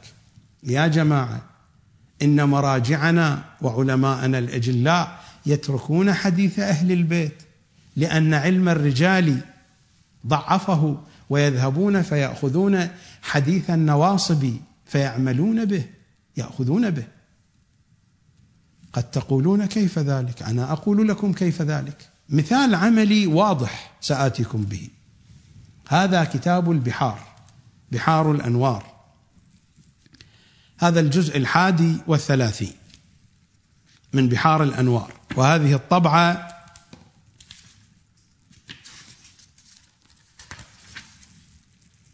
هذه الطبعة الطبعة الأولى دار الفقه للطباعة والنشر. موجود في كل طبعات البحار المتأخرة وإلا الطبعات المتقدمة لم يكن هذا الجزء ومجموعة أخرى من الأجزاء لأن السيد البروجردي المرجع الشيعي رحمة الله عليه قد منع من طباعة هذه الكتب التي لا تشتمل إلا على ظلامة أمير المؤمنين وظلامة الزهراء. منع طباعتها. فمنعت طباعتها في إيران وطبعت بعد ذلك بفترة زمانية طويلة. على أي حال الآن ليس الحديث عن هذا الموضوع. هناك رواية طويلة صفحة 78 79 ثمانين واحد وثمانين اثنين وثمانين ثلاثة وثمانين. هذه الرواية لا مجال لقراءتها يمكنكم أن تراجعوها. الجزء الحادي والثلاثون من بحار الأنوار. الجزء الذي يتحدث بشكل خاص عن مطاعن عمر بن الخطاب. رواية عن تأريخ مقتل عمر بن الخطاب عن إمامنا الهادي صلوات الله وسلامه عليه. عن أحمد بن إسحاق القمي شخصية شيعية معروفة جدا من خواص الأئمة عن إمامنا الهادي. رواية مفصلة لا أريد الدخول في تفاصيلها فالبرنامج ليس منعقدا لذلك لكن الرواية تتحدث عن إمامنا الهادي بأن الخليفة الثاني قتل في اليوم التاسع من شهر ربيع. من شهر ربيع في اليوم التاسع من شهر ربيع الأول. في اليوم التاسع قتل الخليفة الثاني. الرواية مبسوطة مفصلة واضحة جدا عن إمامنا الهادي. بحسب قواعد هذا المحروس معجم رجال الحديث الرواية ضعيفة. الرواية ضعيفة. جيد الرواية ضعيفة. حكم عليها علم الرجال فذبحها من الوريد إلى الوريد. وهي رواية مهمة جدا. إن شاء الله نتناولها في برنامج خاص. رواية مهمة جدا. علم الرجال وسيدنا الخوئي وليس فقط سيد الخوئي الجميع تقريبا أكثر العلماء ذبحوا هذه الرواية من الوريد إلى الوريد.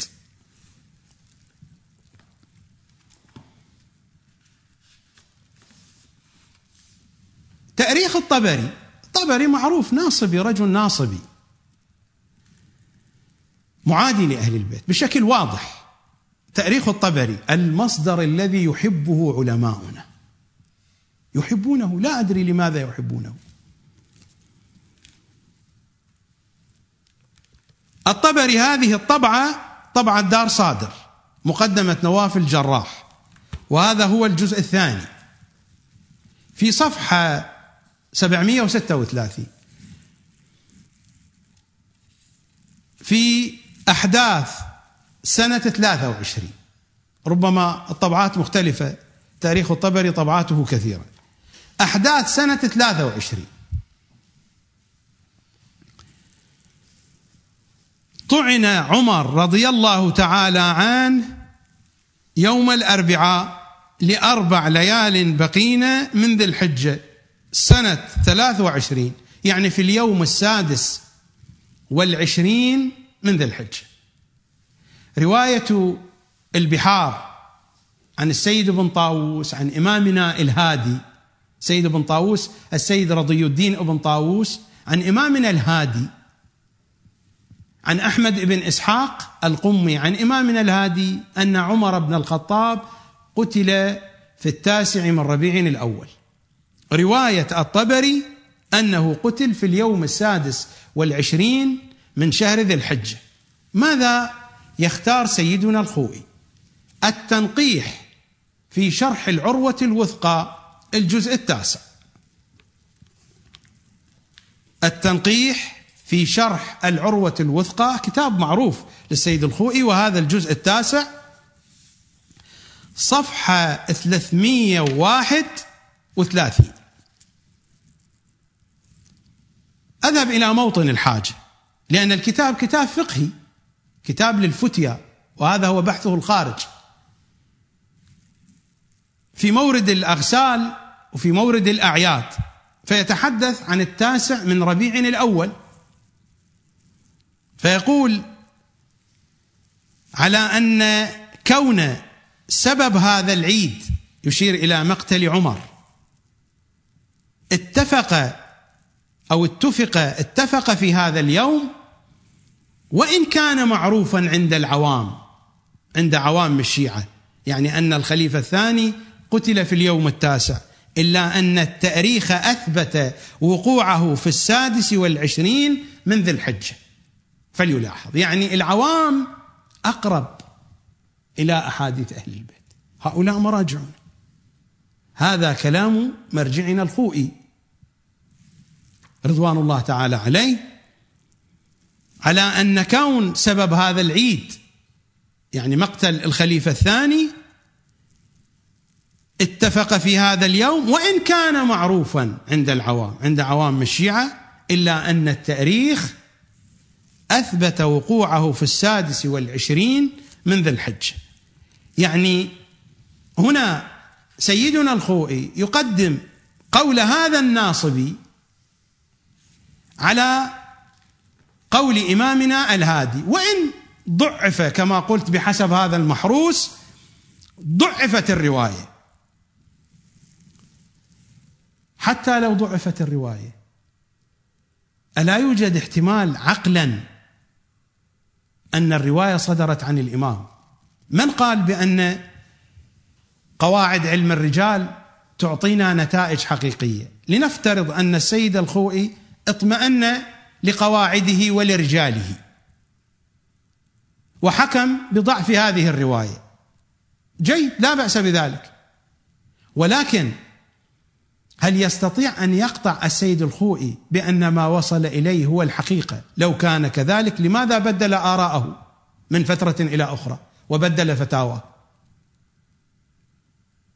هو مطمئن الآن بدرجة ما إلى هذا القول لكن يبقى هناك احتمال.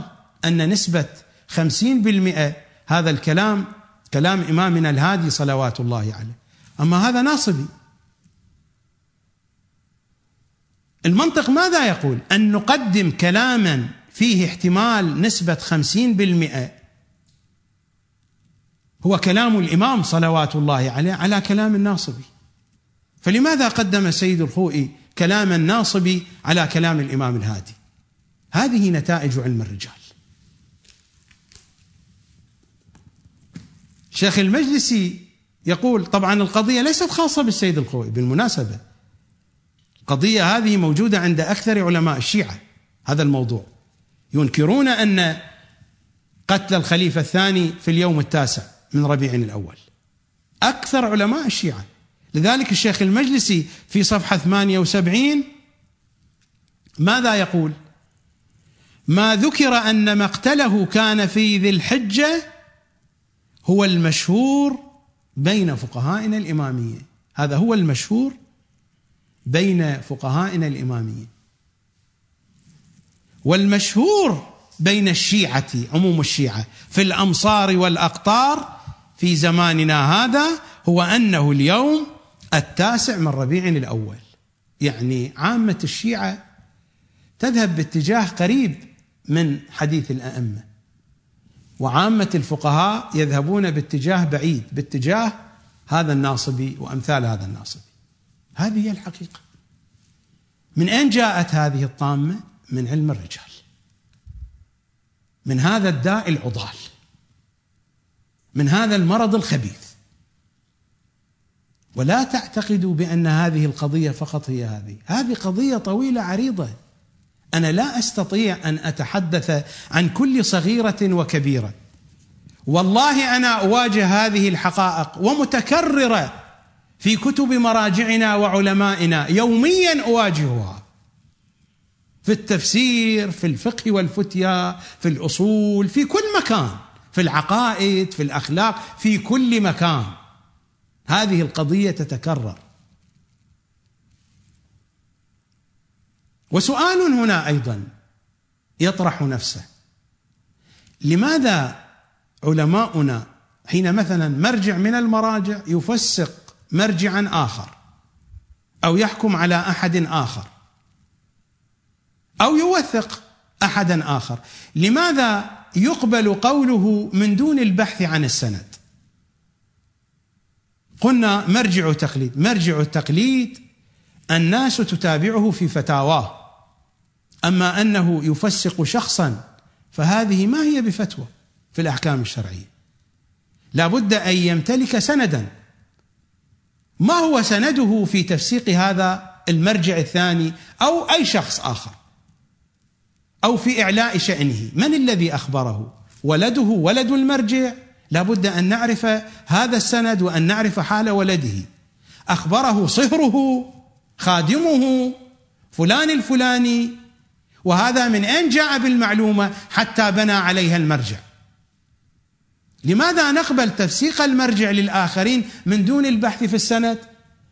ونأتي نحاسب حديث أهل البيت فنبحث عن السند. ما هي خصوصية المرجع حتى يقبل تفسيقه للآخرين من دون سند؟ لماذا نقبل الكرامات التي تذكر عن العلماء من دون سند؟ تذكر على المنابر وفي الكتب. وأكثرها كاذبة لا حقيقة لها. من خلال متابعتي لكتب التراجم نفس الكرامة تتكرر لعدد كثير من العلماء. لا أدري الملائكة عندهم جهاز فوتوكوبي ويعملون فوتوكوبي نفس الكرامة لنفس العالم سين والعالم صاد بالضبط بنفس التفاصيل.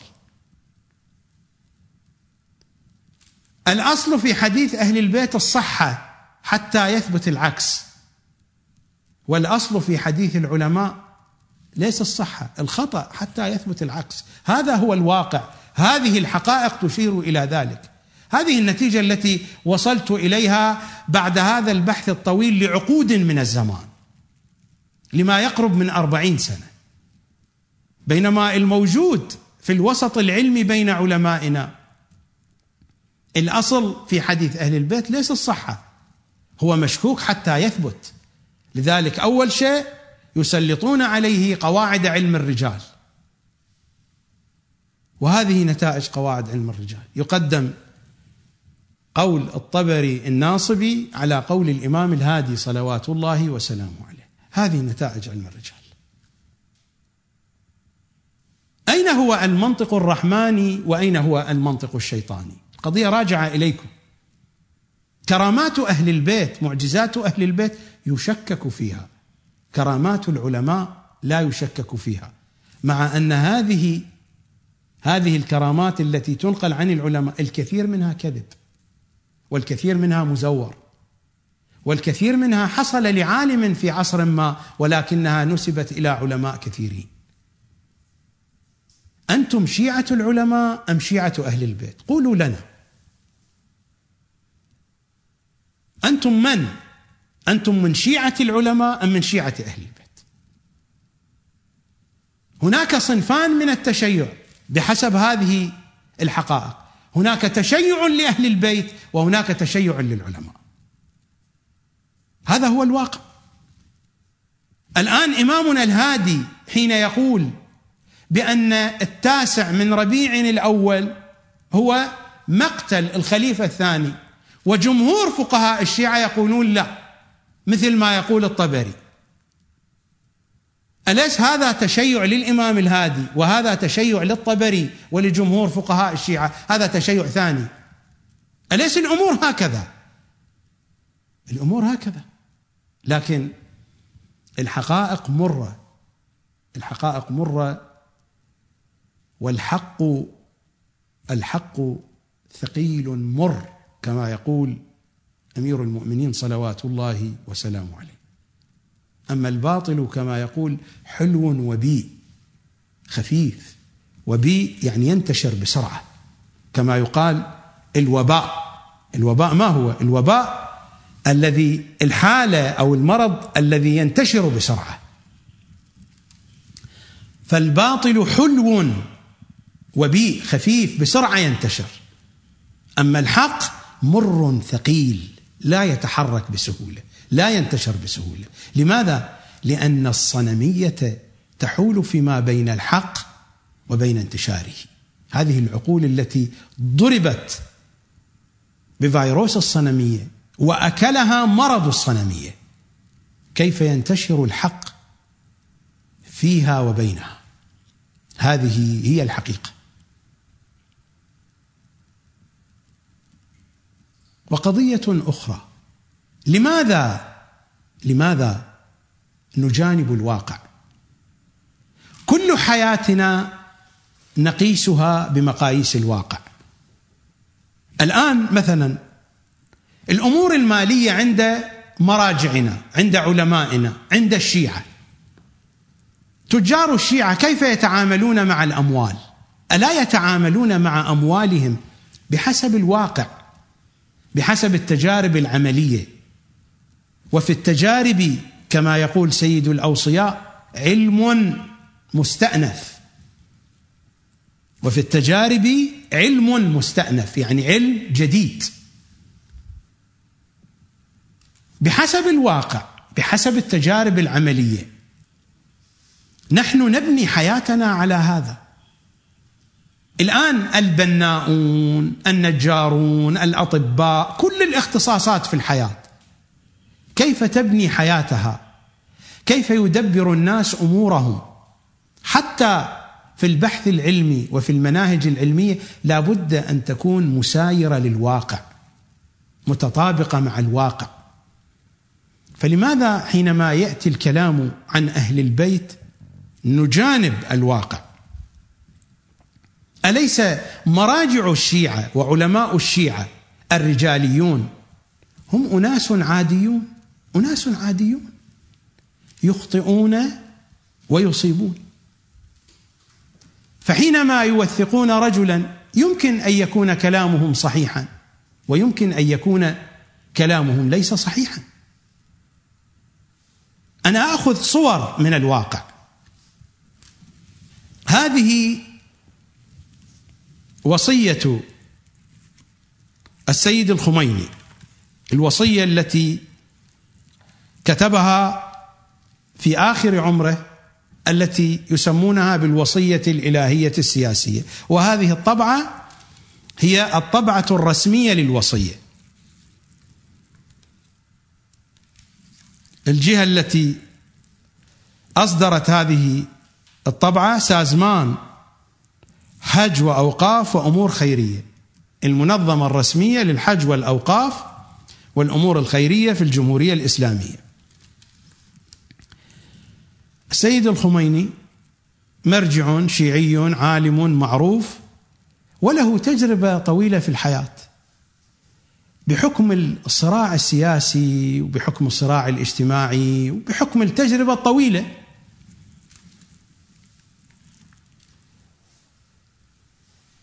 ومع ذلك ومع ذلك لاحظوا ماذا يقول في آخر وصيته. وهذه وصية الوصية عادة يكون الكلام فيها صادقا خصوصا وأن الإمام الإمام الخميني السيد الخميني أعاد النظر في هذه الوصية مرتين. ماذا يقول السيد الخميني في وصيته في آخر الوصية؟ الآن إذ أنا حاضر تنسب إلي بعض الأمور غير الواقعية ومن الممكن أن يزداد حجمها بعدي يعني بعد موتي. لذلك أؤكد أنه لا صحة لما نسب أو ينسب إلي إلا ما كان بصوتي أو بخطي وتوقيعي بتشخيص من ذوي الخبرة أو ما قلته من خلال تلفاز الجمهورية الإسلامية. يعني هذا وهو حي وهو شخصية تهاب ويخاف منه ويجري الذي يجري عليه. مرة ثانية يقول: ثمة أشخاص ادعوا وأنا حي بأنهم كانوا يكتبون ما صدر مني من بيانات أكذب هذا الكلام بشدة. لم يكتب غيري حتى الآن أي بيان من تلك البيانات. هذا وهو حي وصاحب سلطة وسطوة. ثم ماذا يقول؟ خلال مدة النهضه والثورة ذكرت أسماء بعض الأفراد وأثنيت عليهم هو. خلال مدة النهضه والثورة ذكرت أسماء بعض الأفراد وأثنيت عليهم. ثم فهمت بعدها أنهم مراؤون متظاهرون بالإسلام وأن مكرهم قد انطلع علي ذلك الثناء صدر حين كانوا يبدون التزامهم بالجمهورية الإسلامية ووفاءهم لها ولا يجوز أن تستغل هذه المسائل. ومعيار كل شخص هو وضعه الحالي. فماذا يقول سيد الخميني؟ وأن مكرهم قد انطلع عليه. كان يمدحهم ويوثقهم. مثال على ذلك شيخ حسين منتظري ماذا كان يقول عنه؟ السيد الخميني كان يقول عنه ثمرة عمري ثمرة حياتي. وهذه الكلمة كانت مكتوبة في الشوارع. بعد ذلك ماذا قال عنه؟ عزله وكلمه بأشد أنواع الكلام. هذه حالات العلماء هذه حالات المراجع. أليس السيد الخميني من الفقهاء من المراجع من الرجاليين؟ من من من؟ السيد الخوئي حين فسق السيد محمد الشيرازي ما ذنب السيد محمد الشيرازي؟ السيد محمد الشيرازي لا كان إخباريا باعتبار أن السيد الخوئي يحمل على الإخبارية فما كان سيد محمد الشيرازي إخباريا. ولا كان شيخيا باعتبار أن السيد الخوئي أيضا يحمل على الشيخية ولا يجوز الصلاة خلفه. ولا كان عرفانيا ولا كان ولا كان. السيد الشيرازي كان عالما فقيها اصوليا ملتزما بنفس المنهج الذي تلتزم به المدرسة الأصولية. رجالي اصولي على نفس الطريق. نفس المنهج نفس الطريقة. لا يوجد هناك. أي مائز يميز السيد محمد الشيرازي عن علماء المدرسة الأصولية من جهة البحث العلمي الاستنباط وأمثال ذلك. حاله حال بقية العلماء والمراجع. لماذا فسقه السيد الخوي وصدرت منه فتاوى وبيانات عديدة؟ ألحقت بالسيد الشيرازي إلى اليوم كبير الضرر. وإلى اليوم آل الشيرازي يخافون من صدور فتاوى من نفس الجهات الموجودة في النجف باتجاههم. إلى اليوم هذا واضح. وأحدث مشكلة كبيرة وأساء إلى السيد الشيرازي إساءة كبيرة والرجل ما كان يستحق ذلك. على أي أساس اعتمد السيد الخوئي؟ إخبارات. ما هو سندها؟ هناك حادثة ينقلها السيد حسن الكشميري في كتابه جولة في دهاليز مظلمة بخصوص هذه الواقعة.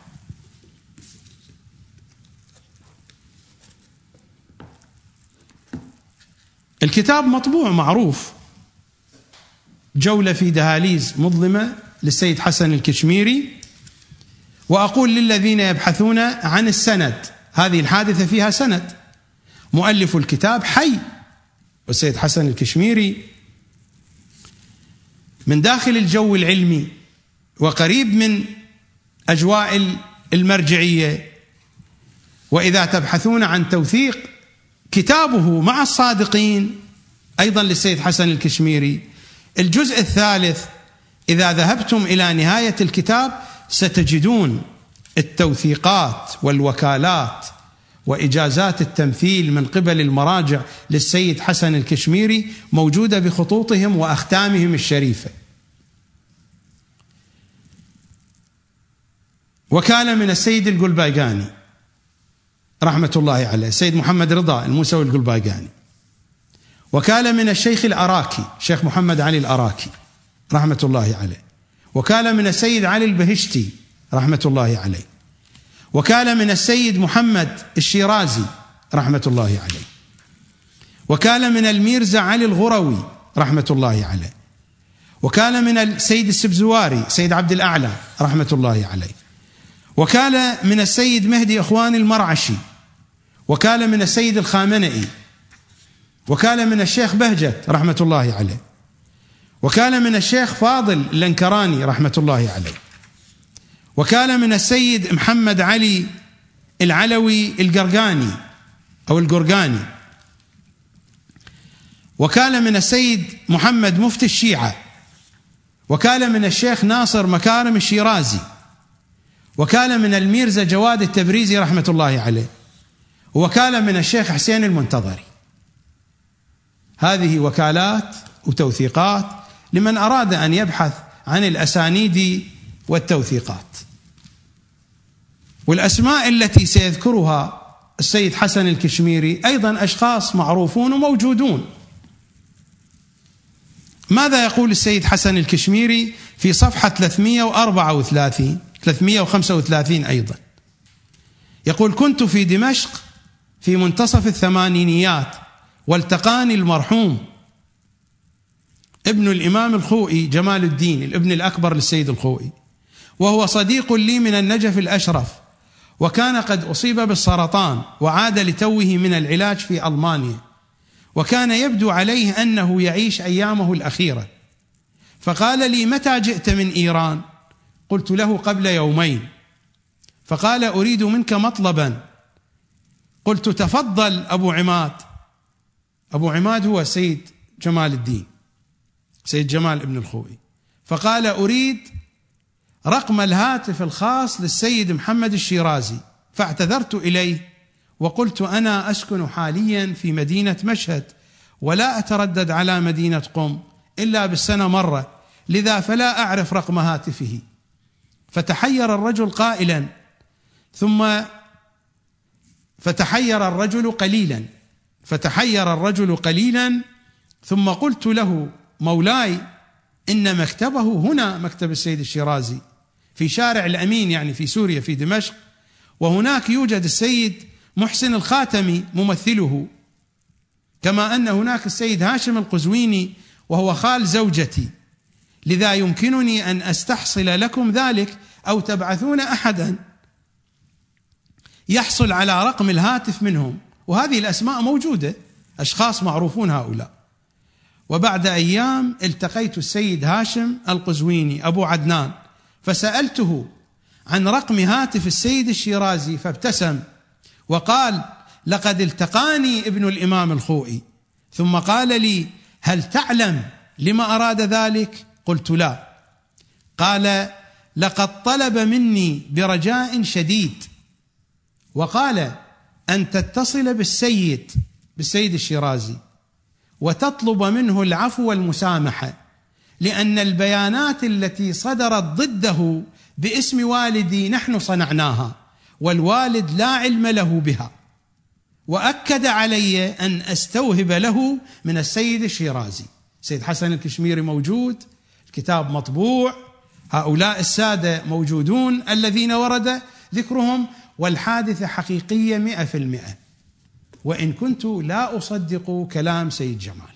أنا أصدق كلام السيد حسن الكشميري. ما ينقله سماحة السيد حسن الكشميري في كتبه من أحداث هو عايشها أنا أعتمدها وأثق بها. لكن ما ينقلها عن الأشخاص ليس بالضرورة أني أقبلها. كلام سيد جمال أنا لا أقبله. قد يكون فيه شيء من الصحة. قد يكون فيه وهو أنهم أثروا على السيد الخوئي. لأن هذه القضية قضية كانت كبيرة ومشهورة. وكان الكثير يأتون من الكويت يسألون السيد الخوئي عن هذه القضية. كيف كان لا يعلم بهذا الأمر؟ هذه قضية أثارت مشكلة كبيرة في الكويت والكويت هو كنز المرجعية. حينما تثار مشكلة في الكويت ستصل إلى أسماع المرجع في نفس اليوم. وهذه القضية أثارت مشكلة كبيرة أيضا في الاحساء والقطيف في المنطقة الشرقية وهي أيضا من خزائن وكنوز المرجعية. هذه القضية أثارت لغطا كبيرا في وقتها. كيف لا يصل خبرها إلى السيد الخوئي ولكن هكذا هي الأمور. فلنفترض أن كلام سيد جمال الخوئي صحيح. اذا كيف نعتمد حينئذ على الأقوال التي ذكرت في هذا الكتاب والسيد الخوئي ما قرأها من أولها إلى آخرها؟ هناك لجنة هو أشرف على الكتاب. صحيح اللجنة أشرفت فيها رئيس يشرف ويعرض على السيد ولكن ليس كل ما في هذا الكتاب قد كتبه السيد؟ حرفا حرفا رقما رقما صفحة صفحة جملة جملة أبدا. أنا هنا لا أريد أن أقول بأن هذه الآراء ما هي بآراء السيد الخوي ابدا. أقول أن الأمور تجري هكذا. مرجع من مراجع الشيعة الكبار سيد الشيرازي شوهت سمعته ببيانات ودمرت سمعته وألحق به أذى كبير وبعائلته إلى اليوم. ألحق به وبعائلته وأولاده أذى كبير وبمقلديه وأتباعه بسبب تلك الفتاوى. من دون أن يكون للسيد الشيرازي جرم بغض النظر نتفق مع السيد الشيرازي أو لا نتفق. هؤلاء علماء شيعة كلهم. قد نتفق معهم في جانب نختلف معهم. مثل ما قلت إنني أثق بمنقولات السيد الكشميري لكن بالضرورة لا أكون متفقا معه بالآراء الشخصية التي يتبناها. ليس بالضرورة أن أتفق معه. إنني أثق بما ينقله السيد الخوئي. لا أشك في صدق السيد الخوئي. إذا نقل شيئا فإني أثق به مئة في المئة. ما عندي شك ولكنني لا أقبل آراءه. آراؤه شيء وثاقته في النقل شيء آخر. حسن نيته شيء اشتباهه في متبنياته شيء آخر. السيد الشيرازي كان مرجعا من مراجع الشيعة الأجلاء دمره السيد الخوي. سواء كان بعلم أم لم يكن من قبل الحاشية. فإذا كان تدمير السيد الشيرازي من قبل أولاده من قبل أولاد السيد الخوئي فهذا أيضا ماذا يشير؟ يشير إلى أن التوثيقات والتضعيفات الموجودة بين الناس لا يمكن أن يعتمد عليها. فقد تأتي من جهة نحن لا نعلمها، لذلك قلت بأننا لا نعرف مصادر هذه الكتب، لا بد أن نعرف مصادر هذه الكتب. ولا نعرف طريقة التوثيق. ولا نعرف هل هي حسية أم حدسية. بحكم المنطق هي حدسية وليست حسية لا قيمة لها. وليس من طريق صحيح إلى هذه الكتب ولا إلى هذا الكتاب أيضا. إلى هذا الكتاب باعتبار ألفه السيد الخوئي لكن المعلومات الموجودة فيها لا طريق صحيح إليها لأنه نقلها من نفس هذه الكتب. هذا الكتاب مجرد كشكول جامع جمع المعلومات الموجودة في هذه الكتب المحرفة. نعم أضاف شيئا غير شيئا ولكن الهيكل العام هو الموجود في هذه الكتب المحرفة. فكيف يعتمد على مثل هذه الأمور؟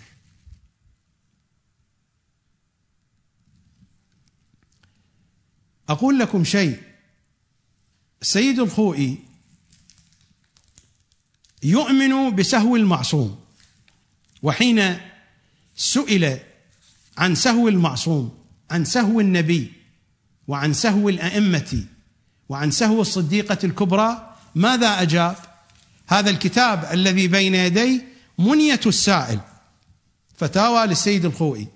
وموجوده صورة الفتوى بخطه وبختمه الشريف. ماذا أجاب؟ القدر المتيقن من السهو الممنوع على المعصوم هو السهو في غير الموضوعات الخارجية. يعني في الموضوعات الخارجية يعني في تطبيقه للدين يسهو في صلاته يسهو في صيامه. الموضوعات الخارجية هو التطبيق العملي للدين. تطبيقات في الحياة اليومية. القدر المتيقن من السهو الممنوع على المعصوم هو السهو في غير الموضوعات الخارجية. أنا لا أريد هنا أن أتهم السيد الخوئي بهذه العقيدة المختلة. أقول هو هنا شطح قلمه. هذا الكلام موجود في هذا الكتاب منية السائل. دعوني أذكر لكم الصفحة في صفحة 224 وموجود أيضا في كتاب آخر معروف صراط النجاة في أجوبة الاستفتاءات الجزء الثاني. هذه الطبعة الطبعة الأولى المطبعة وفا إيران قم المقدسة دار الصديقة الشهيدة.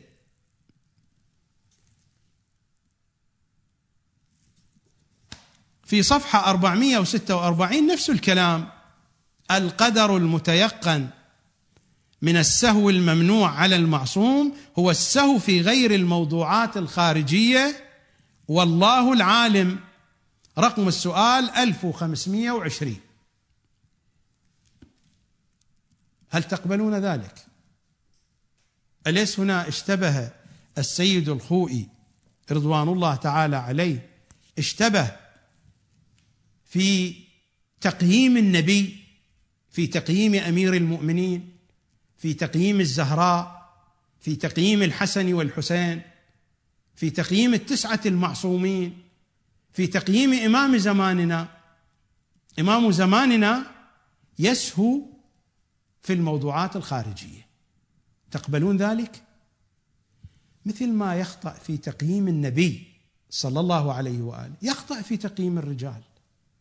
مع أن النبي والاميره والصديقة الكبرى والحسنين والأئمة المعصومين من ولد الحسين وإمام زماننا المعطيات بخصوصهم كثيرة وواضحة وبديهية. يعرفها الأميون والصغار والكبار من شيعة أهل البيت. ومع ذلك السيد الخوئي يشتبه ويخطئ في تقييمهم. فإذا اشتبه وأخطأ في تقييم النبي في تقييم صاحب الزمان ألا يمكن أن يخطئ ويشتبه في تقييم رواة الحديث الذين لا يمتلك عنهم أي معطيات؟ نفس الكلام مر علينا في حلقة يوم أمس كيف يخطئ في تقييم الخليفة الأول والثاني. ومن هنا يحكم بإسلام الأولين الغاصبين. لعدم نصبهم. ظاهرا عداوة أهل البيت وإنما نازعوهم في تحصيل المقام. فقه الشيعة الجزء الثالث صفحة 139 ألم يخطئ هنا في تقييم الأول والثاني؟ ثم ماذا يقول؟ في وصف النواصب وفي وصف الذين حضروا لقتال الحسين وقتله. فيعدد النواصب وكثير ممن حضر لمقاتلة الحسين. أليس هذا اشتباه كبير؟ هذا اشتباه كبير في تقييم الذين حضروا لقتال الحسين وقتله. حتى في قضية الحر حينما وصفه بأنه لم يكن ناصبا حين واجه الحسين. دعوني من قضية الحر. دعوني من قضية قتلة الحسين. قضية الأول والثاني واضحة بديهية. إذا كان السيد الخوئي يخطئ ويشتبه في تقييم المعصومين في تقييم صاحب الزمان ويخطئ ويشتبه في تقييم الأول والثاني ويخطئ ويشتبه في تقييم قتلة الحسين ويخطئ ويشتبه أيضا في تقييم مرجع التقليد. وقت البرنامج طال وأعتذر من الإطالة لكنني أريد أن أكمل الحديث وسأسرع. أحاول أن أبدأ عنوانا جديدا في الأسبوع القادم لأنني إلى الآن ما ابتدأت ببرنامج الكتاب الناطق حقيقة. هذه مقدمات. في صفحة 220 من كتابه التنقيح في شرح العروة الوثقى بعد أن ضعف الروايات الواضحة الشديدة الوضوح ضعفها بحسب قواعد علم الرجال. مثلا هذه الرواية وصية الإمام الكاظم وهو في السجن لعلي بن سويد السائي. لا تأخذن معالم دينك عن غير شيعتنا فإنك إن تعديتهم أخذت دينك عن الخائنين. أو الرواية الثانية أيضا عن الإمام الهادي فاصمدا في دينكما على كل مسن في حبنا وكل كثير القدم أو القدم في أمرنا. فإنهما كافوكما إن شاء الله. بعد أن ضعف هاتين الروايتين بحسب قواعد علم الرجال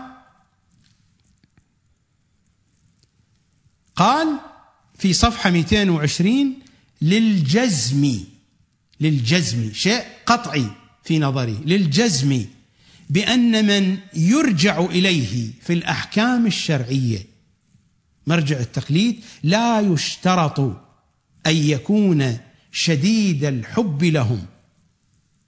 أو يكون ممن له ثبات تام في أمرهم. فإنه فإن غاية ما هناك أن يعتبر فيه الإيمان على الوجه المتعارف بين المؤمنين. لا يشترط أن يكون شديد الحب لهم. مرجع التقليد كيف يمكن أن يقيم بهذه الصورة؟ طبعا هذا الكلام ليس خاصا بالسيد الخوئي. هذا الكلام يقوله السيد الخوئي وسائر المراجع الذين توفوا الأحياء أيضا. أكثر المراجع هم على هذا الكلام. لا يشترطون في مرجع التقليد أن يكون شديد الحب لأهل البيت.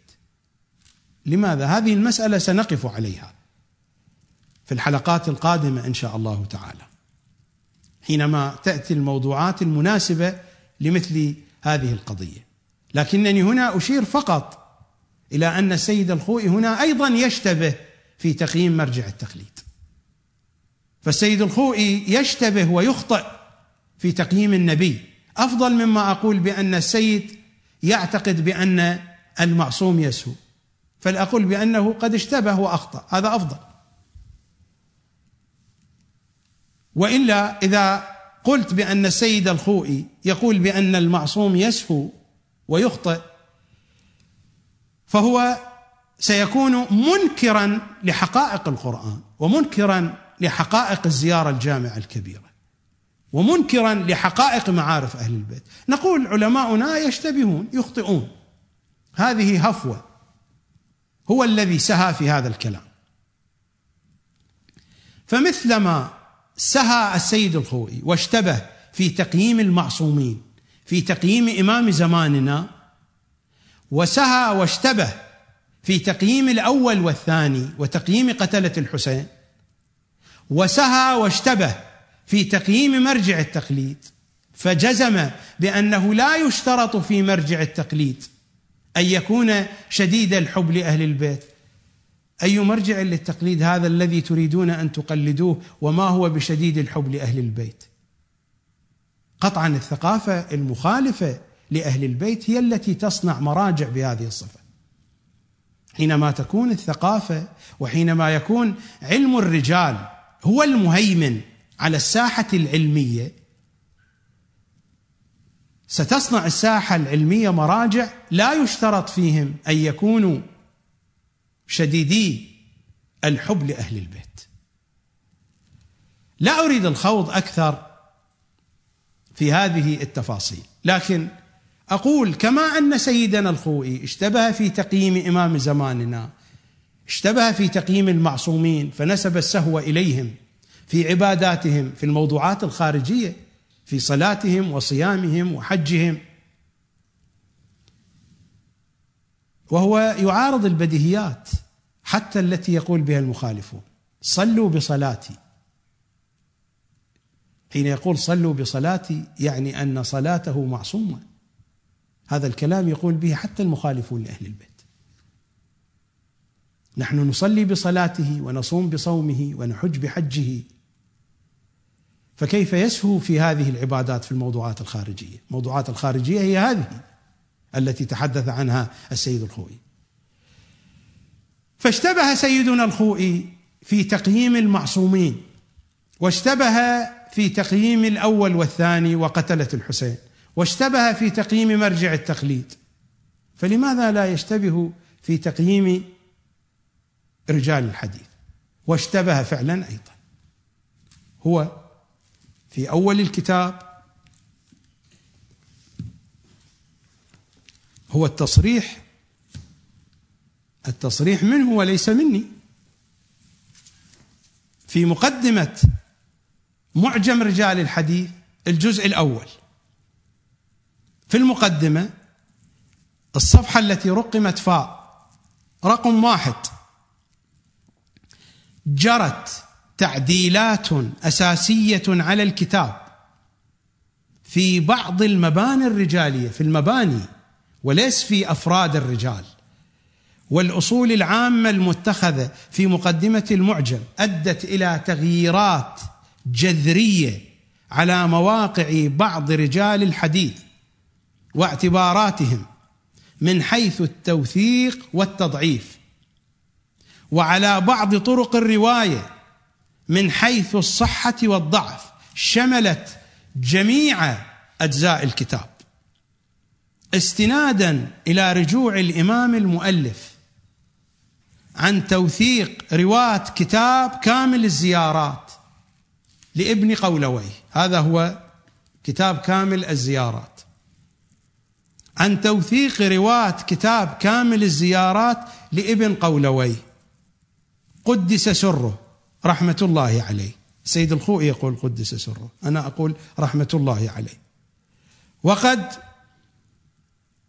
لأن قدس سره جاء بها علماؤنا من الصوفية وهم لا يعرفون معناها.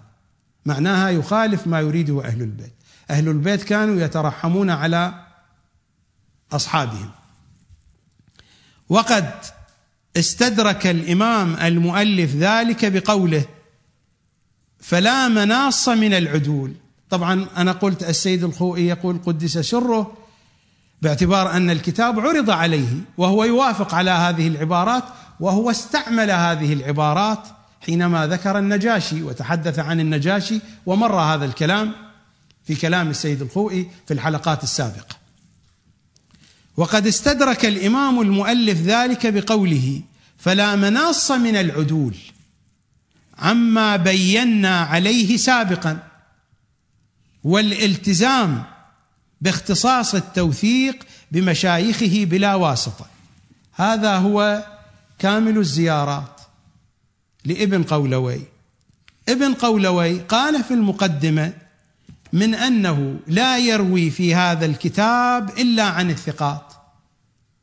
ففي بادئ الأمر السيد الخوئي قال بأن جميع الرواة الموجودين في هذا الكتاب هم ثقات فوثقهم في كتابه هذا. قال جميع الرواة ثقات ووثقهم لماذا؟ لأن ابن قولوي قال في أول الكتاب بأنه لا يروي إلا عن الثقات. فقال السيد الخوئي اعتمادا على توثيق ابن قولوي جميع الرواة ثقات. بعد ذلك رجع بعد مدة من الزمن رجع فقال لا تغير فهمي لكلام ابن قولوي. ومن هنا فليفهم المشاهد أن الفقهاء لا ينزل عليهم الوحي ولا يوجد هذا الفهم الغيبي أو الصله بالغيب فهمهم عادي جدا كفهم أي واحد منكم. مثل فهمي وفهمكم. سيد الخوئي قرأ هذا الكلام دعوني أقرأه لكم في مقدمة كامل الزيارات. ولم أخرج فيه حديثا روي عن غيرهم يعني عن الأئمة. إلى أن يقول وقد علمنا أن لا نحيط بجميع ما روي عنهم في هذا المعنى ولا في غيره لكن ما وقع لنا من جهة الثقات من أصحابنا هذا الذي نرويه. ما وقع لنا من جهة الثقات من أصحابنا رحمهم الله برحمته. هذا الاستعمال يستعمله ابن قولوي مثل ما الأئمة. هو هذا الاستعمال الذي كان شائعا بين علماء الشيعة الأوائل وإنما قدس سره جاءتنا من الصوفية المخالفين. لكن ما وقع لنا من جهات الثقات من أصحابنا رحمهم الله برحمته ولا أخرجت فيه حديثا يعني في هذا الكتاب. روي عن الشذاذ من الرجال. جميع ما موجود في هذا الكتاب عن الثقات. هذه العبارة فهمها فهمها السيد الخوئي بأن جميع الرواة المذكورين ثقات. لكن تراجع بعد ذلك هجس هاجس في ذهنه فتغير تفكيره وتغير فهمه. قضية عادية. أي إنسان يمكن أن يمر بها. فلا يوجد غيب ولا يوجد تسديد من الإمام الحجة ولا هم يحزنون. القضية يا هكذا قضية على رسلها في البداية فهم الكلام من أن ابن قولوى يقول جميع الرواة في الكتاب ثقات بعد ذلك السيد الخوئي تراجع. قال لا هو لا يقصد ذلك. يقصد فقط مشايخه يعني الذين روى عنهم بشكل مباشر. هو لا يوثق الذين نقل المشايخ عنهم. إنما يقصد هنا ما وقع لنا من جهة الثقات من أصحابنا هو يقصد فقط الذين نقل عنهم هو مباشرة. مشايخ يعني أساتذة ابن قولوي لا الذين نقل عنهم أساتذته. فقطعا هنا سيحدث خلل كبير في التوثيق. هذا الكتاب فيه مئات ومئات من الرواة فلذلك حدث خلل في الكتاب على طوله. أعيد الكتاب من جديد. وحدثت تغييرات جذرية في الكتاب. في البداية قرأ الكلام وفهمه بشكل عادي ثم هجس هاجس في نفسه فغير. فتغيرت الآراء. يمكن بعد مدة من الزمن أيضا لو بقي السيد الخوي أيضا يتغير. هكذا هي الأمور. أبهذه الطريقة يذبح حديث أهل البيت وبهذه الطريقة يؤسس العلم وقطعا القضية ليست لها تأثير فقط على كتاب الرجال حتى على الفتاوى. فتاوى السيد تغيرت أيضا. هذه طبعة منهاج الصالحين الجزء الأول العبادات منشورات دار أسامة. هذه قبل أن يغير رأيه مع الرأي الأول. لاحظوا في صفحة 96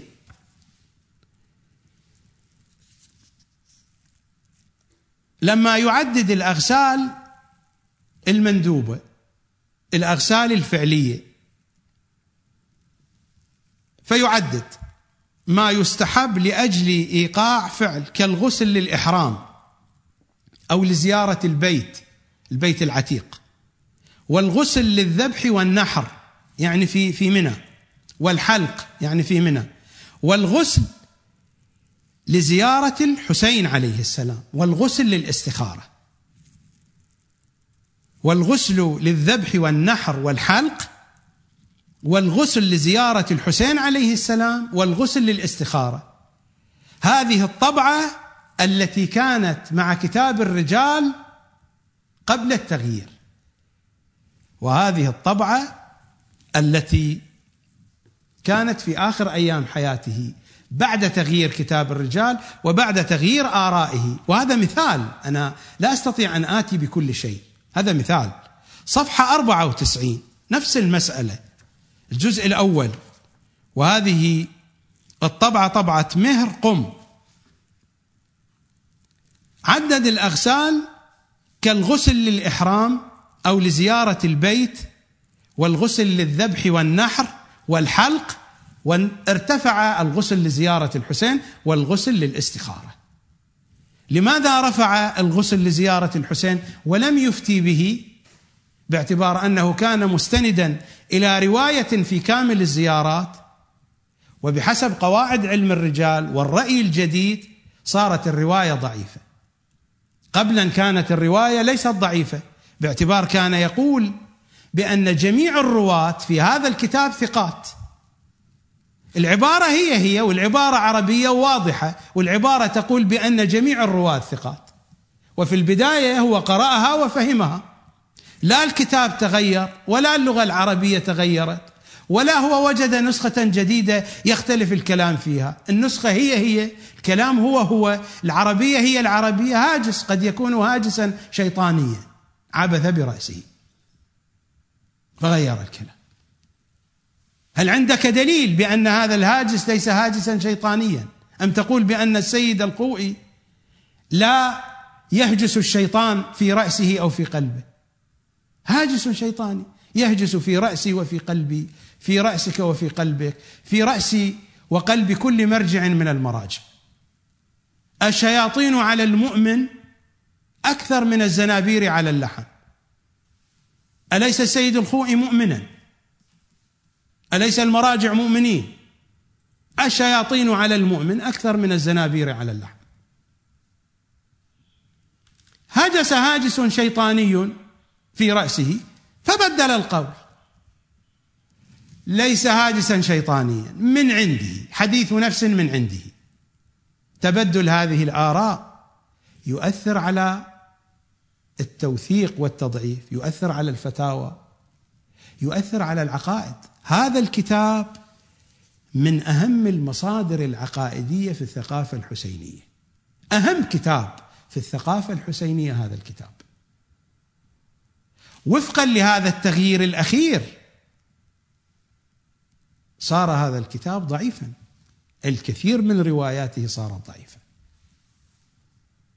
هذا تضعيف للثقافة الحسينية. الذين يعرفون أهمية هذا الكتاب وأهمية المضامين العقائدية المهمة في كتاب كامل الزيارات يعرفون ما أقصد. أهم الموضوعات أهم المطالب العقائدية الحسينية موجودة في هذا الكتاب. وأفضل الزيارات الحسينية موجودة في هذا الكتاب. وأفضل الطقوس والمعاني والمضامين الحسينية موجودة في هذا الكتاب. فحين نقول بأن جميع رواته ثقات كما هو يقول المؤلف وتلك هي الحقيقة. هذا شيء وإن كنت أنا لا أعتقد لمسألة التوثيق مدخلية في قبول الرواية لكن بحسب قواعد علم الرجال. فتلاحظون السيد الخوئي اشتبه في تقييم المعصومين اشتبه في تقييم الأول والثاني قتلة الزهراء اشتبه في تقييم قتلة الحسين اشتبه في تقييم المرجع اشتبه في قراءة عبارة. قد تقول إنه ما اشتبه. ألم يشتبه أول مرة إذا افترضنا أنه كان فهمه الثاني صحيحا؟ ألم يشتبه أول مرة؟ إذا اشتبه أول مرة إذا هو يشتبه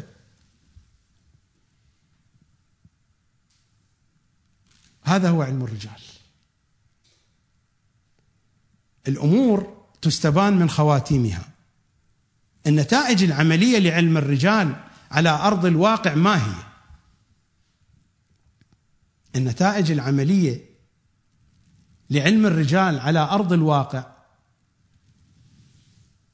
إلغاء الأحاديث التفسيرية. تضعيف الأحاديث التفسيرية تفسير القرآن دمره علم الرجال.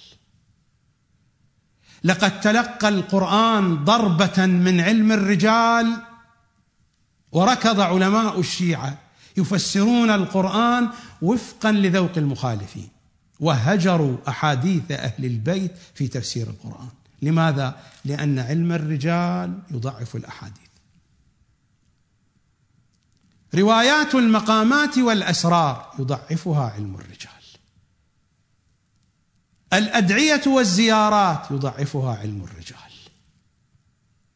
ظلامة الزهراء يضعفها علم الرجال. ظلامة الحسين في كربلاء وتفاصيل الظلامه يضعفها علم الرجال. الغريب في ظلامة الحسين عليه السلام المقتل الذي تسمعونه من الشيخ عبد الزهراء الكعبي رحمة الله عليه أكثره منقول من الطبري. أكثر هذا المقتل منقول من ابن الطبري ومن كتب المخالفين الأخرى مقتل الخوارزمي وغير ذلك. النسبة الأكبر والأكبر والأكبر من المقتل الذي يقرأه الشيخ عبد الزهراء الكعبي مأخوذ من المخالفين. لكن لا تسمع أحدا يشكك في المطالب الموجودة. لو جئنا بمطلب من الزيارة من زيارة الناحية المقدسة قالوا هذه ضعيفة. هذه نفس القضية قضية التاسع من ربيع الأول. زيارة الناحية المقدسة مروية عن إمام زماننا ضعيفة بحسب علم الرجال. روايات الطبري هي التي سنويا تسمعونها في المقتل الذي يقرأ الآن. مقتل شيخ عبد الزهراء الكعبي أكثره منقول من الطبري. ماذا يقرأ الشيخ عبد الزهراء الكعبي؟ يقرأ نصوصا أخذها من كتاب اللهوف في قتل الطفوف للسيد ابن طاووس ومن حديث كربلاء للسيد عبد الرزاق المقرم. من هذين الكتابين يأخذ؟ مقتل المقرم ومقتل السيد ابن طاووس.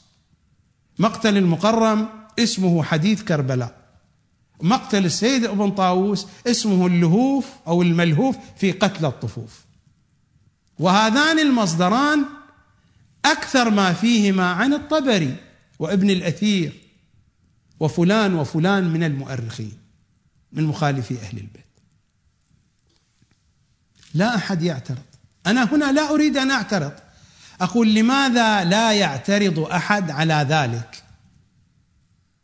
ولكن حين ننقل شيئا من زيارة الناحية المقدسة ونقول هكذا جرى على الحسين يعترض عليه يقال هذه الزيارة ضعيفة السند.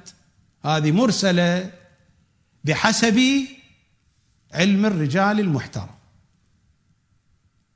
وعلى هالرنه اطحينك ناعم وقت البرنامج صار طويلا جدا. وربما تعبتم من حديثي.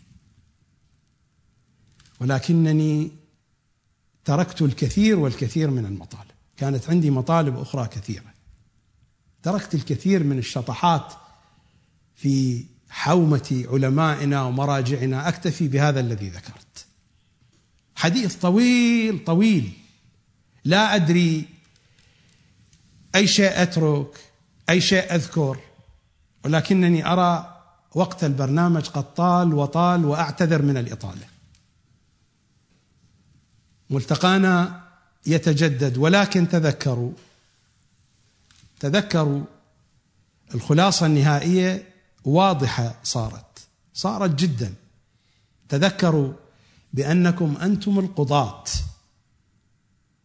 فاحكموا على أي منطق هو منطق الرحمن واحكموا على أي منطق هو منطق شيطاني. فلربما يكون منطقي شيطانيا ولا أدري. وربما يكون منطقي رحمانيا وأرجو ذلك. والتوفيق من الحجة ابن الحسن. إمام زماننا صلوات الله وسلامه عليه. أطلبوا التوفيق منه وأنتم أيضا. أطلبوا التوفيق من إمام زمانكم. من دون التوفيق لن تصلوا إلى شيء. التوفيق خير رفيق في الطريق. خير رفيق في طريقنا هو توفيق إمام زماننا صلوات الله وسلامه عليه.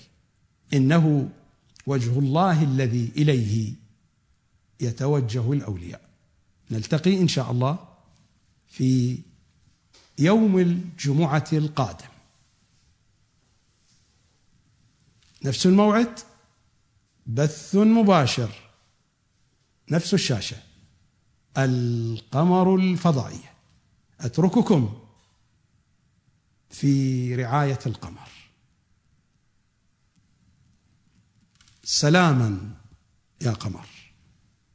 أسألكم الدعاء. في أمان الله.